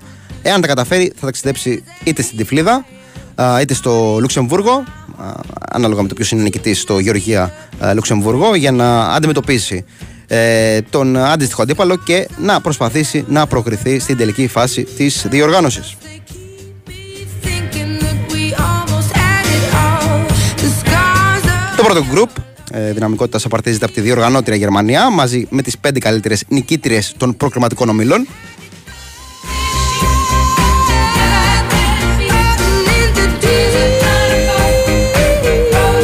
you have my heart Ποιες είναι αυτές, Γερμανία λοιπόν, Πορτογαλία, Γαλλία, Ισπανία, Βέλγιο και Αγγλία. Αυτό είναι το πρώτο γκρουπ. Το δεύτερο, Ουγγαρία, Δανία, Αλβανία, Αυστρία, Τουρκία και Ρουμανία. Τρίτο, Σκοτία, Σλοβενία, Σλοβακία, Τσεχία, Ολλανδία και Κροατία. Ενώ στο τέταρτο γκρουπ είναι η Σερβία, η Ιταλία, η Ελβετία και οι νικητές από τους αγώνες των α, playoffs του ΑΒ και Γ μονοπατιού. Στο Γ είναι η Ελλάδα. of us. They keep me thinking that we almost had Βλέποντας τα ονόματα κιόλας, νομίζω ότι ε, πάντα είχα μια συγκεκριμένη άποψη για το Euro ε, σε σχέση με το παγκόσμιο κύπελο. Συμφωνώ, δέχομαι ότι είναι πολύ πολύ πιο ενδιαφέρον α, βάσει ονομάτων, α, βάσει διαφορετικές κουλτούρες, να πω ποδοσφαιρικές κουλτούρες που συμμετέχουν στο παγκόσμιο κύπελο. Ναι, συμφωνώ, προτιμώ και εγώ το παγκόσμιο κύπελο, αλλά πάντα το τουλάχιστον τουλά, τις τελευταίες δεκαετίες και τα τελευταία χρόνια, τις τελευταίες διοργανώσεις τέλος πάντων, ε, το Euro είναι πάρα πολύ ανταγωνιστικό. Συμμετέχουν ομάδες, ε, αρκετές εξ αυτών σε αρκετά υψηλό επίπεδο και κοινό επίπεδο. Οπότε βλέπουμε και πάρα πολύ ενδιαφέροντα παιχνίδια. Ε, οπότε νομίζω είναι πολύ ανταγωνιστική η διοργάνωση. Θεωρώ πιο πολύ από το παγκόσμιο κύπελο, το οποίο βέβαια αντικειμενικά είναι πιο ενδιαφέρον ε, αφού συμμετέχουν ε, χώρες όπως η Βραζιλία, όπως η Αργεντινή. Τις ξέρετε.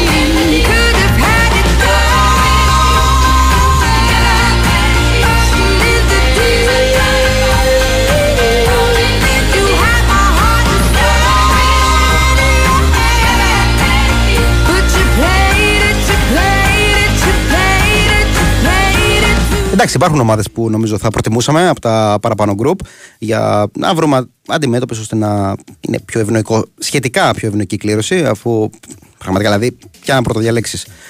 Βασικά, ποια να μην πρωτοδιαλέξεις από το group. Πραγματικά πολύ δυνατές όλες, αλλά οκ. Ε, για παράδειγμα, από το δεύτερο, νομίζω η Ρουμανία θα ήταν μια πολύ καλή επιλογή ή και η Τουρκία, η οποία έχει πολλές δυνατότητες, αλλά είναι αρκετά αλλοπρόσαλλη ομάδα.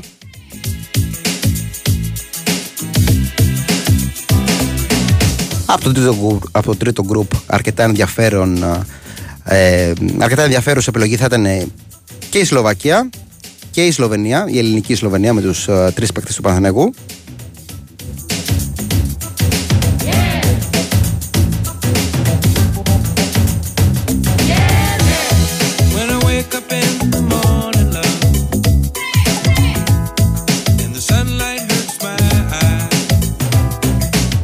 Αλλά αυτό από το πρώτο group νομίζω ότι όποια και να τύχει κάνεις το σταυρό σου και ελπίζεις να δείξεις το πρόσωπο που έχεις δείξει κόντρα σε μεγάλες ομάδες ε, στα προκριματικά του Euro. Εντάξει, πλην της εμφάνισής μας στην Ολλανδία. Νομίζω στα υπόλοιπα τρία παιχνίδια τα πήγαμε εξαιρετικά. Πόσο μάλλον εντός με την ε, Γαλλία, αλλά και με την Ολλανδία. Κάναμε πολύ σημαντική προσπάθεια. Γερμανία, Πορτογαλία, Γαλλία, Ισπανία, Βέλγιο και Αγγλία θυμίζω οι πρώτες ε, οι ομάδες του πρώτου γκρουπ. Να πούμε Αγγλία. Μια Αγγλία η οποία πάντα θέλει να το φέρει σπίτι, αλλά πολλές φορές ε, δείχνει κακή εικόνα. Και, ε, αλλά απ' την άλλη, η νέαρχια έχει ένα Μπέλιγχαμ τώρα σε τρομερό φεγγάρι. Ε, νομίζω ότι και αυτή η επιλογή θα είναι πολύ δύσκολη για την Ελλάδα.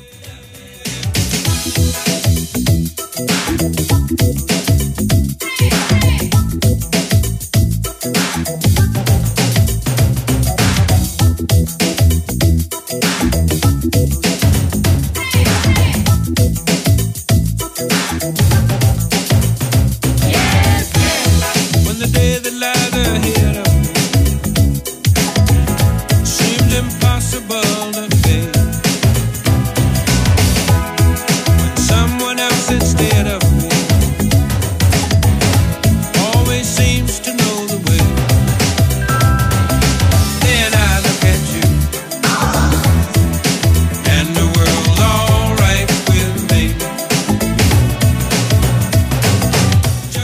Φέρει το παιχνίδι στα ίσα, 19-19, ένα λεπτό πριν το φινάλε του πρώτου δεκαλέπτου Ολυμπιακός στο Λαύριο.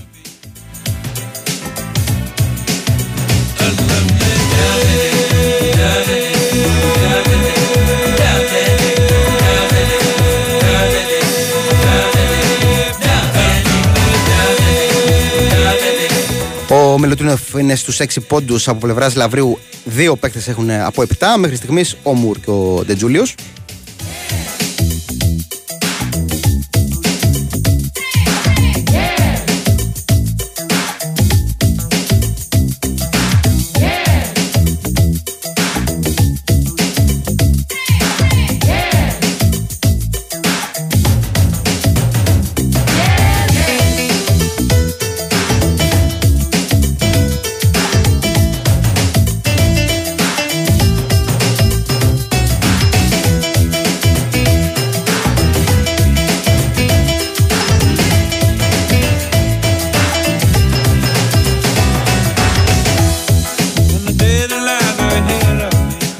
Το sportfm.gr μας βάζει ακόμα πιο πολύ νέα αρχαία μέσα σε mood Χριστουγέννων. Έχει ανεβάσει τώρα τελευταία είδηση. Βλέπω την Αθήνα σε χριστουγεννιάτικη διάθεση, στολισμένη, έτσι νυχτερινή. Είναι ωραία Αθήνα τα Χριστούγεννα, είναι η αλήθεια. Ε, ειδικά κάποιες συγκεκριμένες μέρες προς το φινάλε εκεί του Δεκεμβρίου, που εντάξει, έχει αποσυμφορηθεί λίγο η κατάσταση. Έχουν φύγει αρκετοί για τις ε, ε, πόλεις τους, οπότε είναι και άδειοι. Είναι πιο καλή η κυκλοφορία στους δρόμους. Ε, τις νυχτερινές ώρες είναι και ωραία Αθήνα αυτές τις ώρες. Οπότε νομίζω είναι πολύ ε, απολαυστική ως πόλη. Μπορείς να την ε, να διασκεδάσεις. Βέβαια πρέπει ξέρεις, να υπάρχουν και τα ανάλογα βαλάντια ε, νέαρχε για να την απολαύσεις.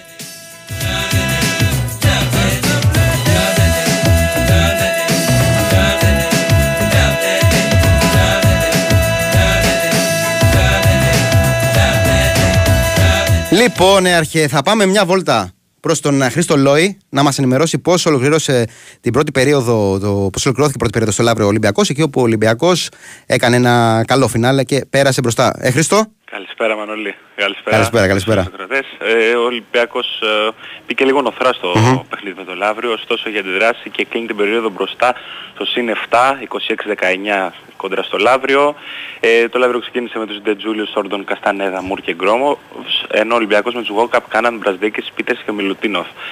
Ε, το Λαύριο μπήκε πολύ δυνατά, πήρε μια διαφορά με 9 πόντους, ε, στο 19-10, όμως από εκεί και μετά οι πρωταθλητές Ελλάδας πάτησαν το πόδι στον γκάζι και εκτοξεύτηκαν. Ε, τρέχουν ένα σερί ε, 16-0, έχουν φτάσει στο 19-26 που έκλεισαν και την περίοδο με τρίποδο του Λούτζι, αν και ε, εκτός του κλινικού αύριο θα πάρουν το ρεσφύλλο και άλλα έχουν το μυαλό τους στο μάτς με τη Ρεάλ στη διαβολο- Στη διαβολοβδομάδα, ναι. με τη, το ΣΕΦ αν και το Λάβιο είναι, παρα- είναι ανταγωνιστικό στο παιχνίδι και εντάξει, υπάρχει διαφορά ποιότητας στο παιχνίδι, όμως ε, ο Ολυμπιακός δείχνει να έχει το μυαλό του στο παιχνίδι με τη Ρεάλ, η οποία έχει μόλις μια ήττα στην Ευρωλίγα και ο Ολυμπιακός ε, έχει το μυαλό του εκεί.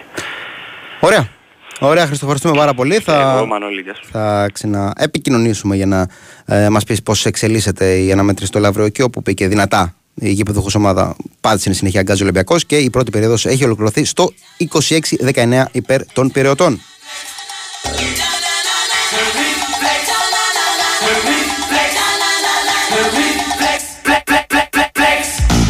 We've gone too far this time. But I'm dancing on the Valentine. I tell you, somebody's fooling around with my chances on the danger line.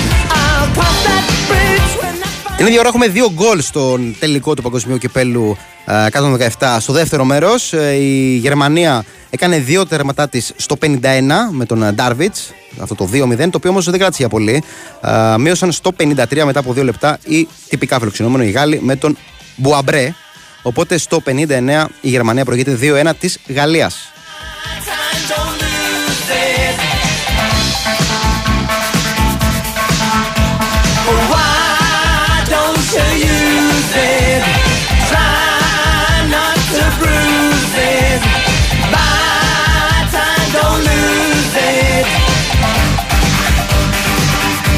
Βλέπω νέα αρχική Νιρεμβέργη Φορτούνα Ντίζελντορφ 0-3 στο 53 και λέω εντάξει, έχει βάλει δύο γκολ ο Τζόλης.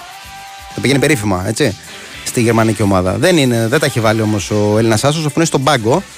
Ε, Παρ' όλα αυτά η ομάδα του προηγείται 3-0 στο 53ο λεπτό.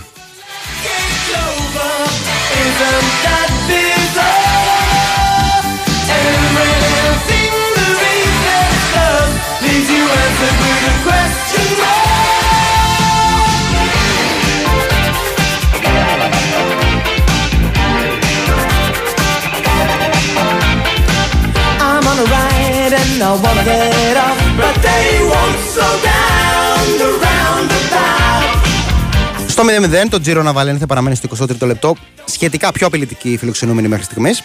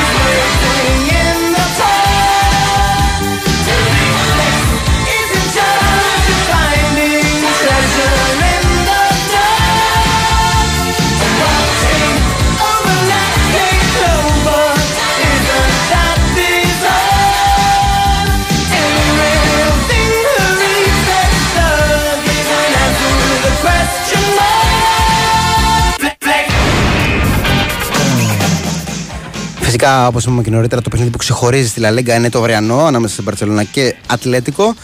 Στις 10 η ώρα, άλλες 3 αναμετρήσει έχει σήμερα το πρόγραμμα της Ισπανίας, του Ισπανικού Πρωταθλήματος. 5 και 4 η Bilbao υποδέχεται τη Βαγεκάνο. Στις 7.30 η Real υποδέχεται την ε, Γρανάδα και στις 10 ε, η Οσασούνα υποδέχεται την ε, Real Sociedad. Νομίζω η Αγγλία είναι αυτή που ε, περισσότερο έχει, μπορεί κάποιος να δει πολύ πολύ ενδιαφέρουσες αναμετρήσεις. Καλά, κάθε αγωνιστική, αλλά εν προκειμένου και ε, στο πλαίσιο της 14η.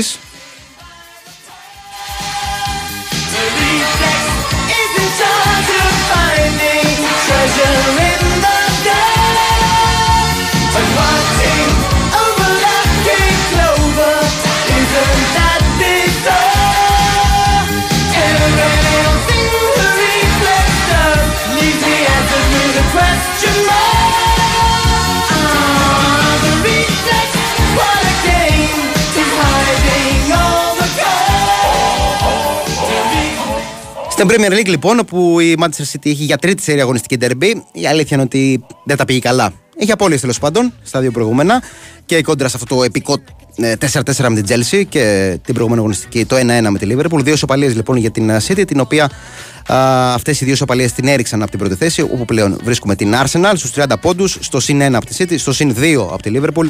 Μαζί είναι και η Aston Villa με την ε, Liverpool. Ακόμα ένα ντέρμπι λοιπόν για τη Manchester City, η οποία θα φιλοξενήσει την Κυριακή στις 6.30 ώρα αύριο την Tottenham. Μια Tottenham η οποία προέρχεται από τρεις σερή ήττες. Βέβαια, αυτή η κόντρα στην Aston Villa είναι και λίγο πλασματικό το αποτέλεσμα. Αυτό το τελικό 1-2, αφού οι γηπεδούχοι Tottenham α, έχασαν πολλά. Είναι η αλήθεια.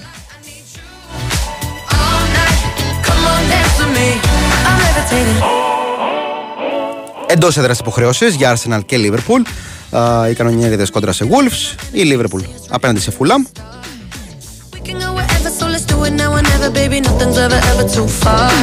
Το Arsenal Wolves είναι σήμερα στις 5 ώρα. Ε, αύριο θα παίξει η Liverpool με τη Fulham στις 4 η ώρα. Το Derby City τότε να είπαμε ότι είναι ε, αύριο στις 6.30. Ε, πολύ πολύ πολύ ενδιαφέρον, πραγματικά πολύ ενδιαφέρον είναι το σημερινό παιχνίδι στις 10 α, που κλείνει το, την πρώτη μέρα α, ανάμεσα σε Newcastle και Manchester United.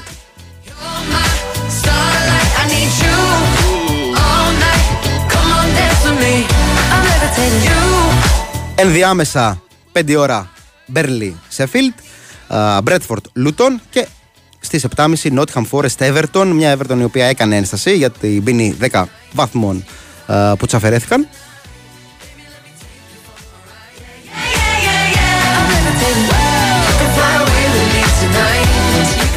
Λοιπόν, να πούμε ότι μαύρο έχουμε και το Chelsea Brighton, έχουμε και το Bournemouth Aston Villa, έχουμε και το West Ham Crystal Palace.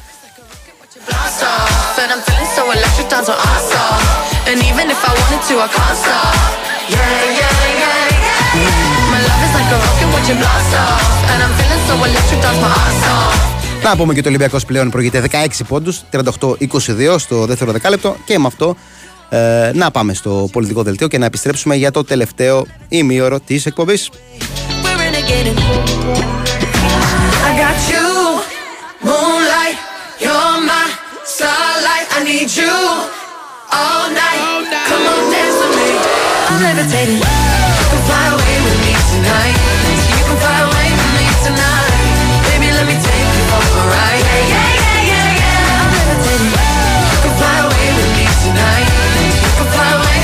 Tonight.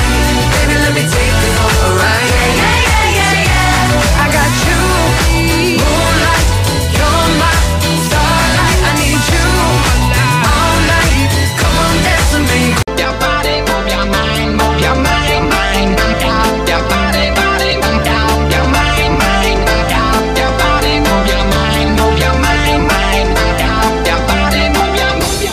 Εδώ είμαστε, Big News FM 4,6 με νέο Κύριο Ζόπουλο, στη ρύθμιση των ήχων και τις μουσικές επιλογές. Βαλεντίνα Νίκολα Κοπούλου, στην οργάνωση παραγωγής Μάλλον Μισουράκης, στο μικρόφωνο παρεούλα για τα επόμενα 24 λεπτάκια μέχρι τις 4 για να παραδώσουμε σκητάλη στον Άρα Σβεστά.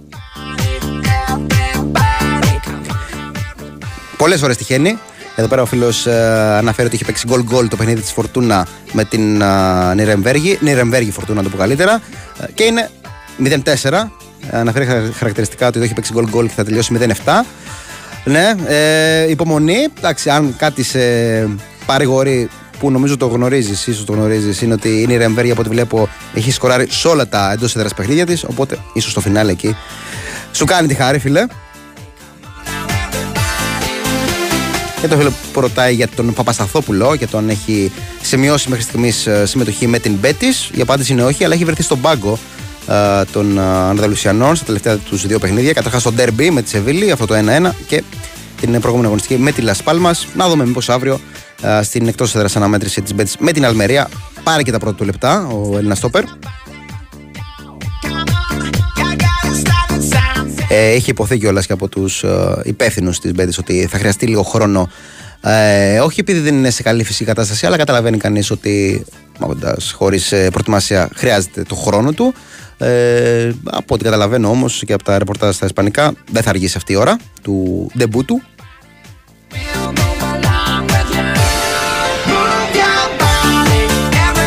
Σε λίγο θα έχουμε στην παρέα μας και τον α, α, Δημητρή Τζορμπατζόγλου. Να τα πούμε πέρα από τον απόϊχο της ε, σπουδαίας επικράτησης του ΠΑΟΚ με την Άιντραχτ ε, και για τη σύσκεψη που έχει σήμερα ο Ιβάν Σαββίδης με στελέχη του ΠΑΟΚ και τον Ρασβάν Λουτσέσκου. Ένα μήνυμα ενότητας που έστειλε ο διοικητικός ηγέτης του ΠΑΟΚ.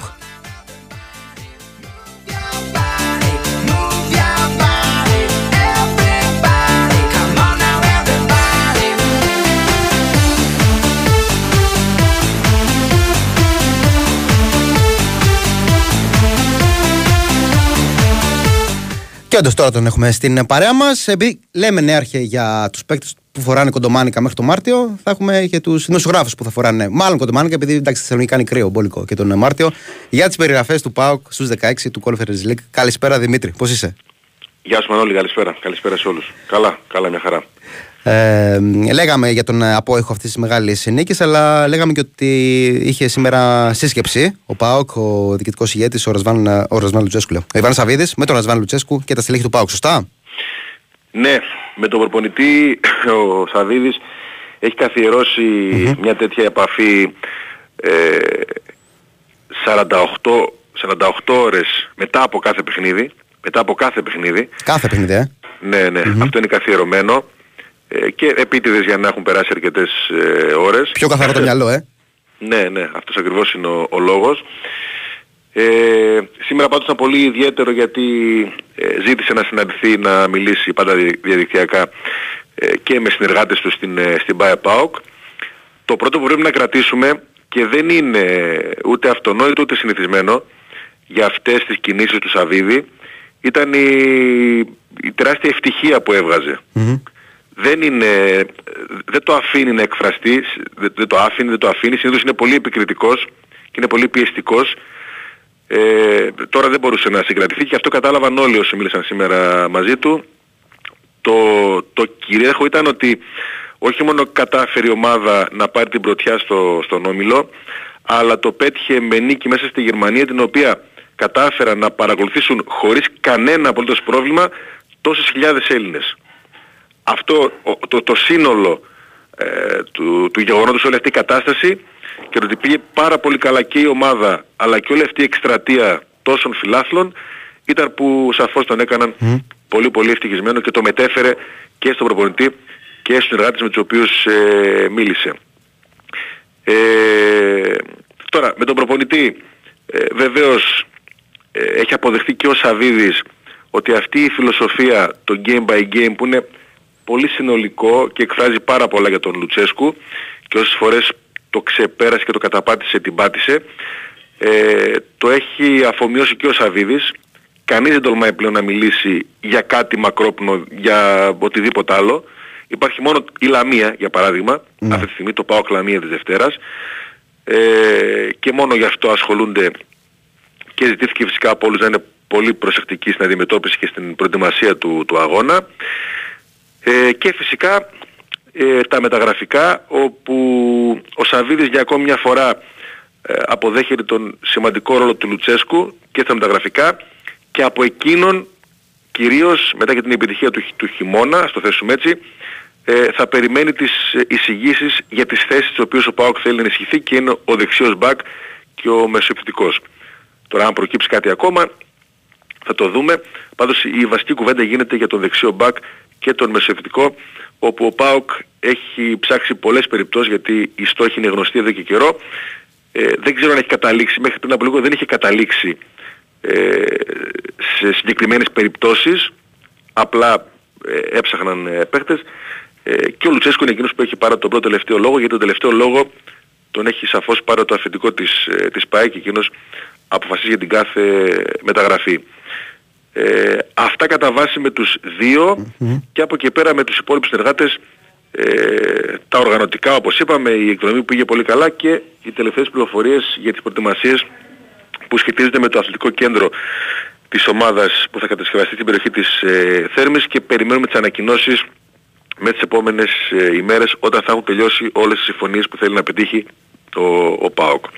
Δημήτρη, νομίζω κιόλας ότι η χαρά του διοικητικού ηγέτη του ΠΑΟΚ είναι λογική και πέρα από το αποτέλεσμα αυτό καθ' αυτό, επειδή βλέπει τόσο καιρό ένα όραμα, πραγματικά αυτό, έχεις μιλήσει και εσύ για το όραμα του που εκφράζεται και μέσα από τον Λουτσέσκου, ε, να το βλέπει μπροστά του, στον αγωνιστικό χώρο.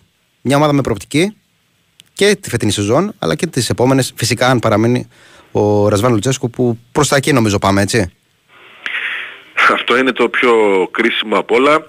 Δεν είναι καθόλου εύκολο ούτε να το προβλέψεις πώς θα καταλήξει. Αλλά έδωσε ένα τέτοιο τόνο, τουλάχιστον την Πέμπτη. Έδωσε για πρώτη φορά, ναι. Για πρώτη φορά ε, έδειξε μετά από μια τόσο μεγάλη επιτυχία, γιατί παίζει, παίζει ρόλο το timing, έδειξε ο Λουτσέσκου να το αντιμετωπίζει θετικά ε, και είπε ότι θα τα βρούμε εφόσον το θέλουμε όλοι.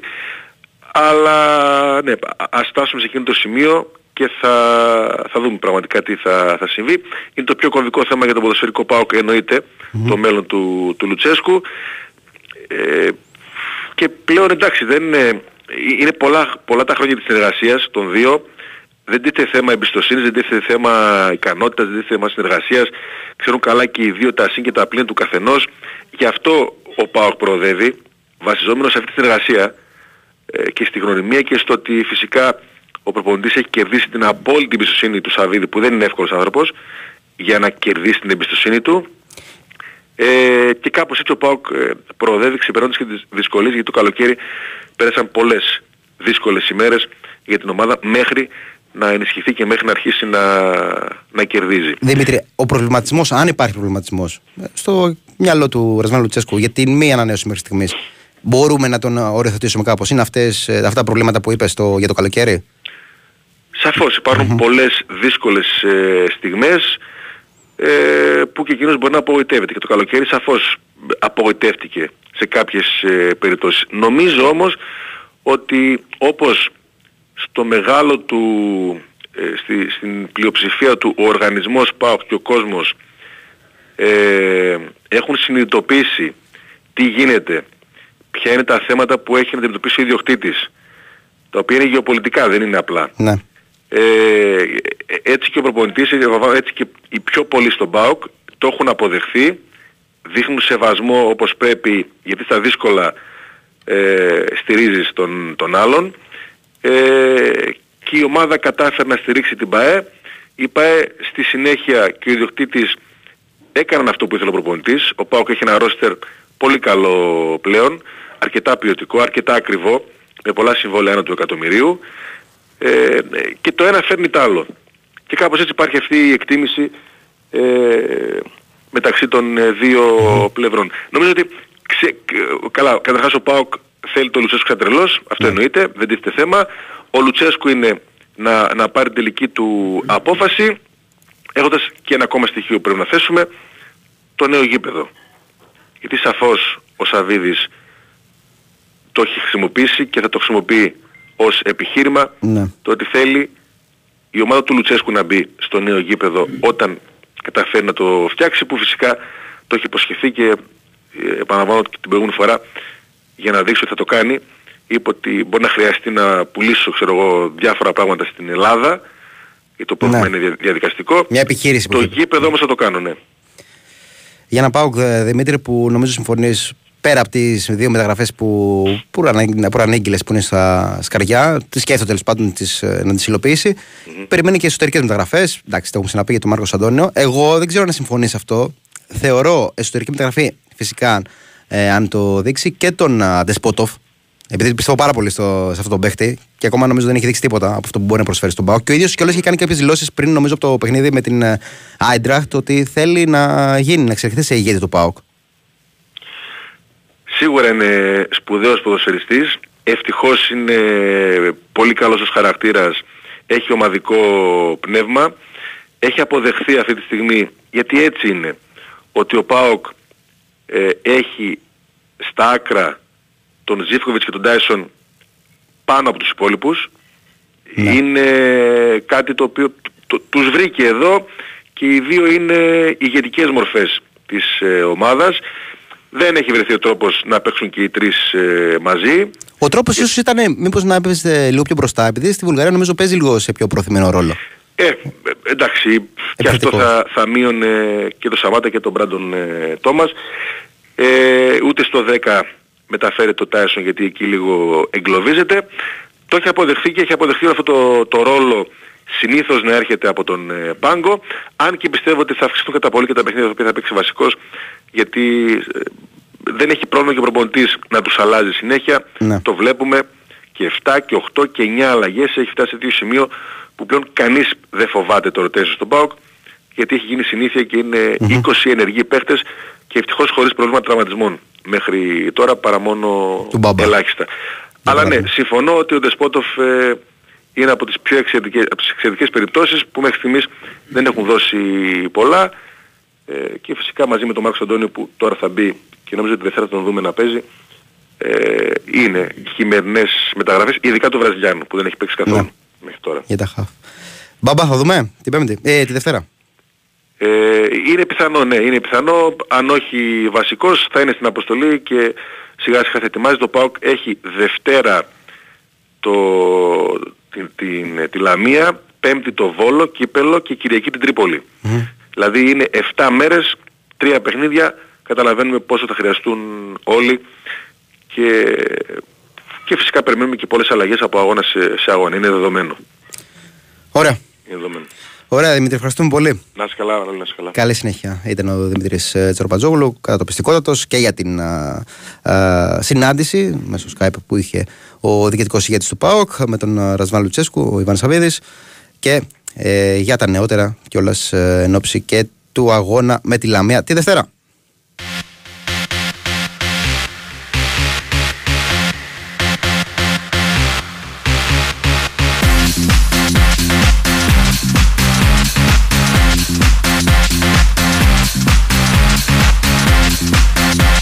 Όση ώρα μιλάγαμε με τον α, Δημήτρη, έχουν έρθει κάποια μηνυματάκια για τον Λουτσέσκου. Όχι τα κλασικά, αυτά που περιμένατε. Ενδεχομένως να περιμένατε τέλος πάντων για τον α, Ρουμάνο τεχνικό, αλλά για το ότι νομίζω αρκετοί φίλοι α, των Αθηναϊκών ομάδων, νομίζω Ολυμπιακός. Νομίζω Ολυμπιακού είναι το, το μήνυμα του φίλου. Θα τον ήθελε στην α, ομάδα του. Ε, ένας Ολυμπιακός ο οποίος όπως φαίνεται από Δευτέρα θα έχουμε πολλές, πολλές εξελίξεις της πρώην και ο Κώστης Νικολακόπουλος αλλά νομίζω εντάξει ο Ρασβάν Λουτσέσκου έτσι όπως τον άκουσα κιόλας τε- την Πέμπτη ε, και νομίζω αυτό είναι και το ωραίο αν θέλετε τη γνώμη μου βγάζω στην άκρη το τι δηλώνει κατά καιρούς, που προφανώς με βρίσκουν κατά αντίθετο είναι ωραίο να συνεχιστεί αυτή η ιστορία που έχει χτίσει με τον ΠΑΟΚ Και πάμε να ολοκληρώσουμε το κύκλο των ρεπορτάζ για το σημερινό παιχνίδι. Ε, για τα σημερινά δύο παιχνίδια. Ε, με το τελευταίο Αστέρα Τρίπολη Πανεσαιραϊκό για το ρεπορτάζ των φιλοξενούμενων. Ο Κώστας Δελής στην άλλη άκρη της τηλεφωνικής γραμμή. Καλησπέρα Κώστα. Καλησπέρα Μανώλη. Πώς είσαι, Όλα καλά. Ωραία. Ο Πανεσαιραϊκό νομίζω έχει στόχο την. Δεν έχει εκτός έδρας νίκη. Θετικό αποτέλεσμα ψάχνει. Το χ του κάνει. Ή θέλει ναι, νίκη; βέβαια, βέβαια. Ωραία. βέβαια. Του, κα- φυσικά του κάνει γιατί είναι και ένα βαθμό διαφορά έχουν μεταξύ τους Σωστά. δύο ομάδες. 14 ο Αστέρας Τρίπολης, 13 ο Πασαραϊκός. Είναι σε μια καλή βαθμολογική θέση. Πράγματι. Ε, η αλήθεια είναι αυτή. Αλλά έτσι πως είναι το πρόγραμμα διαμορφωμένο και από την αρχή της σεζόν όσο έγιναν με το γήπεδο και τις αλλαγές στο πρόγραμμα και στην έδρα ε, έγινε το ένα το παιχνίδι αυτό που δίνει εκτός φέτος. Πραγματικά δηλαδή δεν περίμενε κανένας ένα τέτοιο πρόγραμμα γιατί έχουν αλλάξει τα παιχνίδια με τον Άρη και τον ΠΑΟΚ που θα γινόταν στις αίρες υπό κανονικές συνθήκες αλλά ε, έγιναν αυτές οι αλλαγές και ε, συνέχεια παίζει εκτός η ομάδα του Παύλου Γκαρσία, το έχει συνηθίσει πλέον να πηγαίνεις σε αυτές τις έδρες των ομάδων που αντιμετωπίζει.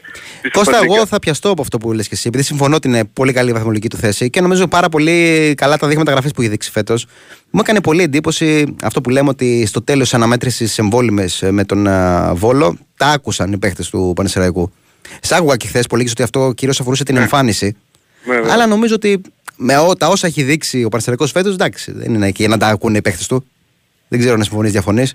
Ε, ναι, και συμφωνώ και όχι. Υπάρχουν κάποια ελαφρυντικά για τους φιλάθλους που λένε ότι για παράδειγμα δεν, δεν ε, ήταν καλή εμφάνιση με τον Πάο και το τελικό 5-0 στην Τούμπα Ναι. και δεν ήταν καλή εμφάνιση στο Βόλο γιατί ε, στο Βόλο όντως πήγαινε για δύο αποτελέσματα και ήρθε το χειρότερο αυτό το να χάσει και με ένα 0 με ένα ξερό έτσι πέναλτι, ένα μια κρύα ήττα δηλαδή. Ναι. Αλλά δεν ήταν καλή εμφάνιση σε όλο το παιχνίδι. Αλλά και- Δεν έχει λίγο φρεσκάδα τώρα τελευταία ο Πασαραϊκός, φαίνεται αυτό. Βέβαια δεν δέχεται γκολ στις καθυστερήσεις Ναι. και χάνει παιχνίδια όπως ε, σε άλλες αναμετρήσεις στην αρχή. Το βελτίωσε αυτό, αλλά δεν έχει σκοράρει σε δύο παιχνίδια και έχει δεχτεί έξι τέρματα. Απλώς θέλω να πω ότι και οι κακές εμφανίσεις, εντάξει, νομίζω για μια ομάδα που πηγαίνει εξαιρετικά, εντάξει, δικαιολογούνται. Είναι μέσα, ναι, στη- ναι, μέσα δεν στη είναι ζωή. τελευταίος, ναι, έτσι, δεν είναι τελευταίος για να... Ή ας πούμε όταν είχε ανέβει το 2010-2011 με το ζόρι έπαιρνε μια νικη και δεν μπόρεσε να σώσει την κατηγορία να σωθεί. Ε, δυσκολευόταν πάρα πολύ τότε. Η αλήθεια είναι ότι ε, και τώρα δεν έχει όμως και την καλύτερη άμυνα. Είναι η χειρότερη άμυνα του πρωταθλήματος. Έχει δεχτεί 24 τέρματα. Είναι ένα πρόβλημα σημαντικό, πρέπει να το λύσει ο γκαρσια Έχει βέβαια και απουσίες, όπως σήμερα λείπει ο Αυλονίτης, είναι εκτός, ένας έμπειρος ποδοσφαιριστής, στο στόπερ του, προφανώς θα παίξει ο Κοντζαμανίδης δίπλα στον ε, Μπέκστρομ, σε μια πρόκειται δεκάδα, έτσι ο Κοβάν θα είναι κάτω από το δοκάρια, δεν κάνει και πολλές αλλαγές ο, ο Γκαρσία, Όχι, όχι. σύμφωνα με αυτά που δείχνει τα τελευταία μάτς. Θα είναι λοιπόν ο Δελιγιανίδης από τη μία πλευρά στα άκρα, από την άλλη ο Πεταβράκης. Στην μεσαία γραμμή ο Στάικος με τον Ουεντράγκο έχουν εδρεωθεί ως κεντρικό δίδυμο, τα πηγαίνουν άλλωστε πολύ καλά. Ο Ουεντράγκο δεν ήταν καλός στο παιχνίδι με τον Βόλο, ίσως επηρεάστηκε από το ταξίδι που έκανε με την εθνική του ομάδα. Ναι. Γενικώς έχει κάνει καλύτερες εμφανίσεις και είναι από τους εκτιθέντες του Πασαραϊκού. Πολύ καλός παίχτη, πολύ καλός. Ναι, και μέσω επιθετικά όμως υπάρχουν κάποια προβλήματα, δηλαδή ο Τομάς περιμένει περισσότερο από προπονητής του, θα είναι βέβαια στο, στο αρχικό σχήμα πιθανότατα. Θέση στην δεκάδα διεκδικεί και ο Μούργος ως επιτελικός σε αυτή τη θέση. Ε, αριστερά ο Πηλέας, δεξιά ε, ίσως είναι ο Χατζητραβός, γιατί είχε και ένα πρόβλημα τις τελευταίες στιγμές με τον Βόλο και αυτό δεν ήταν καλός, είχε μια διαδικασία τις προηγούμενες ημέρες. Ε, πάντως είναι τώρα ε, καλά και θα παίξει πιθανότατα από τον Αστέρα Τρίπολης και μπροστά ο Άλεξιτς που και αυτός είναι ο μοναδικός επιθετικός αλλά έχει συγκίσει επιθετικά, Ναι. έχει πετύχει τρία γκολ. Μέχρι τώρα θυμίζουμε τον Ηρακλή έχει πετύχει 19 αλλά σε άλλο πρωτάθλημα, Ναι, έτσι, Super σίγουρα. League 2. Ε, Κώστα, στον προηγούμενο μάτι με τον Βολό είχε αλλάξει το σύστημα σε 4-3-3 από 4-2-3-1 με το Μορέρα έξτρα χαφ. Ή κάνω Ναι. λάθος. Ναι. Ναι. Ναι, ναι, είχε αλλάξει γιατί είχαν γίνει και κάποιες αλλαγές έτσι ε, στη συνέχεια από τον ε, Ok, ok. προπονητή. Οπότε Ε, πάλι σήμερα 4-2-3-1, ε. Και... Ναι, ναι, 4-2-3-1. Ε, ωστόσο, η αλήθεια είναι ότι ψάχνει ο Πανσερραϊκός το πρώτο διπλό. Κάποια στιγμή μπορεί να σπάσει αυτό, μπορεί να γίνει. Ε, το είχε κάνει το 2010. Ξέρεις, μου αρέσουν με τα στατιστικά Ναι, αυτά. ναι. Είχε κερδίσει 0-2 με γκολ τον Παντελιάδη, του Σάκη Παντελιάδη και του Γιώργου Γεωργιάδη. Του Κώστα, είχε όχι τους Χαραλάμπους. Ναι. Τον παίκτη που πήγε στον Πάοκ μετέπειτα. Και ήταν αυτός που έβγαλε και τις assists με την Tottenham, αν θυμάσαι. Ναι, Ήταν ναι, και ναι, διακά, σαφώς, έτσι, σαφώς. χθες προχθές. Σαν προχθές, ναι. Ε, η νίκη του Πάοκ με την Tottenham. Ε, θέλω να πω ότι και με την Τρίπολη τώρα είχε δείξει καλά στοιχεία σε ένα φιλικό τουρνουά που είχε γίνει στο Βόλο 8-9 Αυγούστου. Είχε κερδίσει και με ανατροπή στο Βόλο, τον Αστέρα Τρίπολης. Και εκεί που είχε κερδίσει και τα βλέμματα του κοινού, νομίζω ότι κάτι καλό θα Έτσι, δούμε έτσι. φέτος. Ναι, ναι, ο Μασκανάκης και το Μάτς είχαν πετύχει τα γκολ. Ενώ ε, είχε βάλει και ένα αυτογκόλ με το Στάικο από ό,τι θυμάμαι. Δηλαδή πάλι γκολ του Πασαραϊκού αλλά και αυτό γκολ. Ε, έτσι λοιπόν είχε δώσει και ένα φιλικό πέρυσι ενώ ήταν ομάδα Super League 2 είχε παίξει ε, το 22 το Σεπτέμβριο σε μια διακοπή του πρωταθλήματος με την Τρίπολη και στην Τρίπολη είχε ιτηθεί 3-1.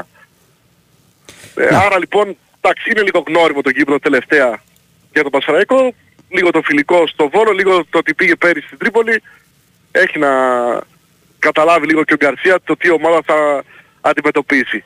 Ε, πάντως ε, θα βρεθούν και κάποιοι φίλοι του Πασαραϊκού από την αθηνα στο γήπεδο και από τις ε, γύρω περιοχές, κάνουν έτσι ένα κάλεσμα. Ε, θέλει να κερδίσει ο Πασαραϊκός, ό,τι μπορέσει να πάρει λοιπόν θα είναι κέρδος. Από εκεί και πέρα ολοκληρώνει όμως και τον πρώτο γύρο και περιμένει όλα τα ντέρμπι μετά, όλα τα, και τα μεγάλα παιχνίδια που έχει, με όλους τους αντιπάλους του Ολυμπιακό, Παναθηναϊκό, ΑΕΚ, Άρη, ΠΑΟΚ και Ατρόμητο τους έχει στις αίρες. Λοιπόν, ε, έτσι στο δεύτερο γύρο αναμένεται να είναι καλύτερες οι εμφανίσεις, θα αναρτούν και τα αποτελέσματα. Γιατί καλή είναι η τακτική του Γκαρσία, όπως λέει, να παίζει ψηλά, να πρεσάρει η ομάδα και να βγαίνει μπροστά, αλλά όταν δεν έχεις όμως και τα αποτελέσματα και έχεις και 2-5-0 με το Παναθηναϊκό και με τον ΠΑΟΚ δεν είναι και ότι καλύτερο. Γιατί 5-0 ο Παναθηναϊκός είχε τις περιόδους 89-90, δεν ξέρω αν τις θυμάσαι και πόσο χρονών είσαι, αλλά ε, εν έτη τώρα 2023 που η ψαλίδα ας πούμε έχει μικρύνει ε, γενικά με αυτές τις ομάδες ε, δεν δικαιολογούνται κάποια πράγματα. Και γι' αυτό οι φίλοι όπως θες ε, κράζουν έτσι για τις εμφανίσεις Ναι. και γενικώς. Γιατί εντάξει ε, είναι επαγγελματίες πλέον οι παίκτες δεν έχουν τόσο πολύ μεγάλες διαφορές όσο παλιά. Βρίσκονται καλά ε, και περιμένεις λοιπόν να έχουν εξαιρετικές εμφανίσεις. Κάποιοι από τους ποδοσφαιριστές που είναι και βασικοί πιθανότητα ίσως να πάνε και στον πάγκο κάποια στιγμή. Δεν ξέρω αν το κάνει ο Γκαρσία αυτό. Γιατί ε, έχουν πάρει τη φανέλα βασικού, παίζουν, δεν παίζουν καλά, σου λέει εντάξει εμείς παίζουμε συνέχεια. Αυτό πρέπει να το δει λίγο το τεχνικό team.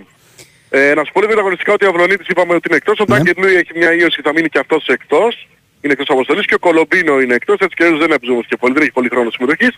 Και ο Γούλερ ο οποίος ταλαιπωρείται και αυτός από την αρχή έτσι με κάποια προβλήματα, είναι επιθετικός, σαν δεύτερη λύση μετά τον Άλεξ έχει τον Μπαΐροβιτς. Προφανώς δράσει ως αλλαγή. Ωραία. Ωραία, Κώστα.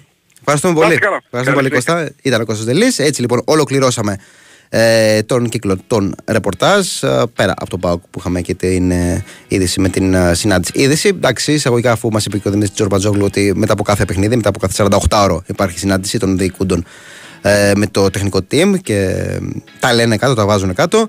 Ε, τα είπαμε λοιπόν και για τις δύο αναμετρήσεις. Θυμίζω Πανετολικό και Φυσιά στις 5.30 ώρα Αστέρας Τρίπολης, Πανεσαιριακό στις 8. Ε, φυσικά υπάρχουν και αναμετρήσεις στο μπάσκετ και σε άλλα αθλήματα. Αυτή τη στιγμή ο Ολυμπιακός έχει πάρει πραγματικά μεγάλη διαφορά. 58-31 πλέον στην τρίτη περίοδο. Προηγείται στην έδρα του Λαβρίου. Ε, 6 λεπτά πριν το φινάλε της περίοδου. 60-31. Πώς είπα εγώ; 58. Δεν πειράζει. Α, γίνει 60 τώρα, ναι. Το καλά. 60-31 λοιπόν.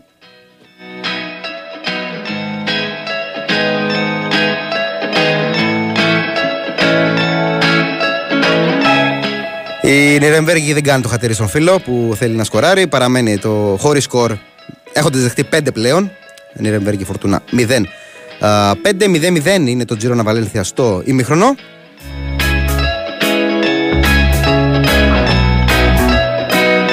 Νέαρχη σοφάρη η Γαλλία.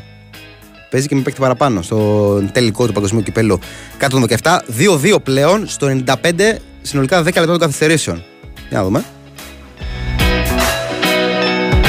Για την ακρίβεια δεν θα το δούμε μαζί. Θα το δείτε με τον Άρες Βεστά, ο οποίος ακολουθεί. Άρχισε κιόλας τώρα το παιχνίδι Διαγόρας Καλυθέα για την Super League 2. 0-0 West Brom Leicester. Αυτά. Να πούμε και ότι είναι στον πάγκο για την Πάσα Ξεσχήρ. Ο... Δεν θα πω κάτι άλλο. Θα τα αφήσω όλα τα υπόλοιπα για τον Άρες Βεστά που ακολουθεί. Ευχαριστώ πάρα πολύ τον Ερχο Κυριαζόπουλο που ήταν στη ρυθμίση των ήχων και τις μουσικές επιλογές. Τη Βαραντίνα Νίκολα Κοπούλου που ήταν στην οργάνωση της παραγωγής. Το προηγούμενο δύο ώρο στο μικρόφωνο. Μάλλον Μουσουράκη ανανεώνουμε το ραντεβού μας για αύριο στις 10 το πρωί. Θα συνέρχε; Ναι, μαζί. Τέλεια. Ωραία. Οπότε καλή συνέχεια στην ακρόαση. Θυμίζω 7 η ώρα έχουμε και την κλήρωση για το Euro 2024. Καλή συνέχεια.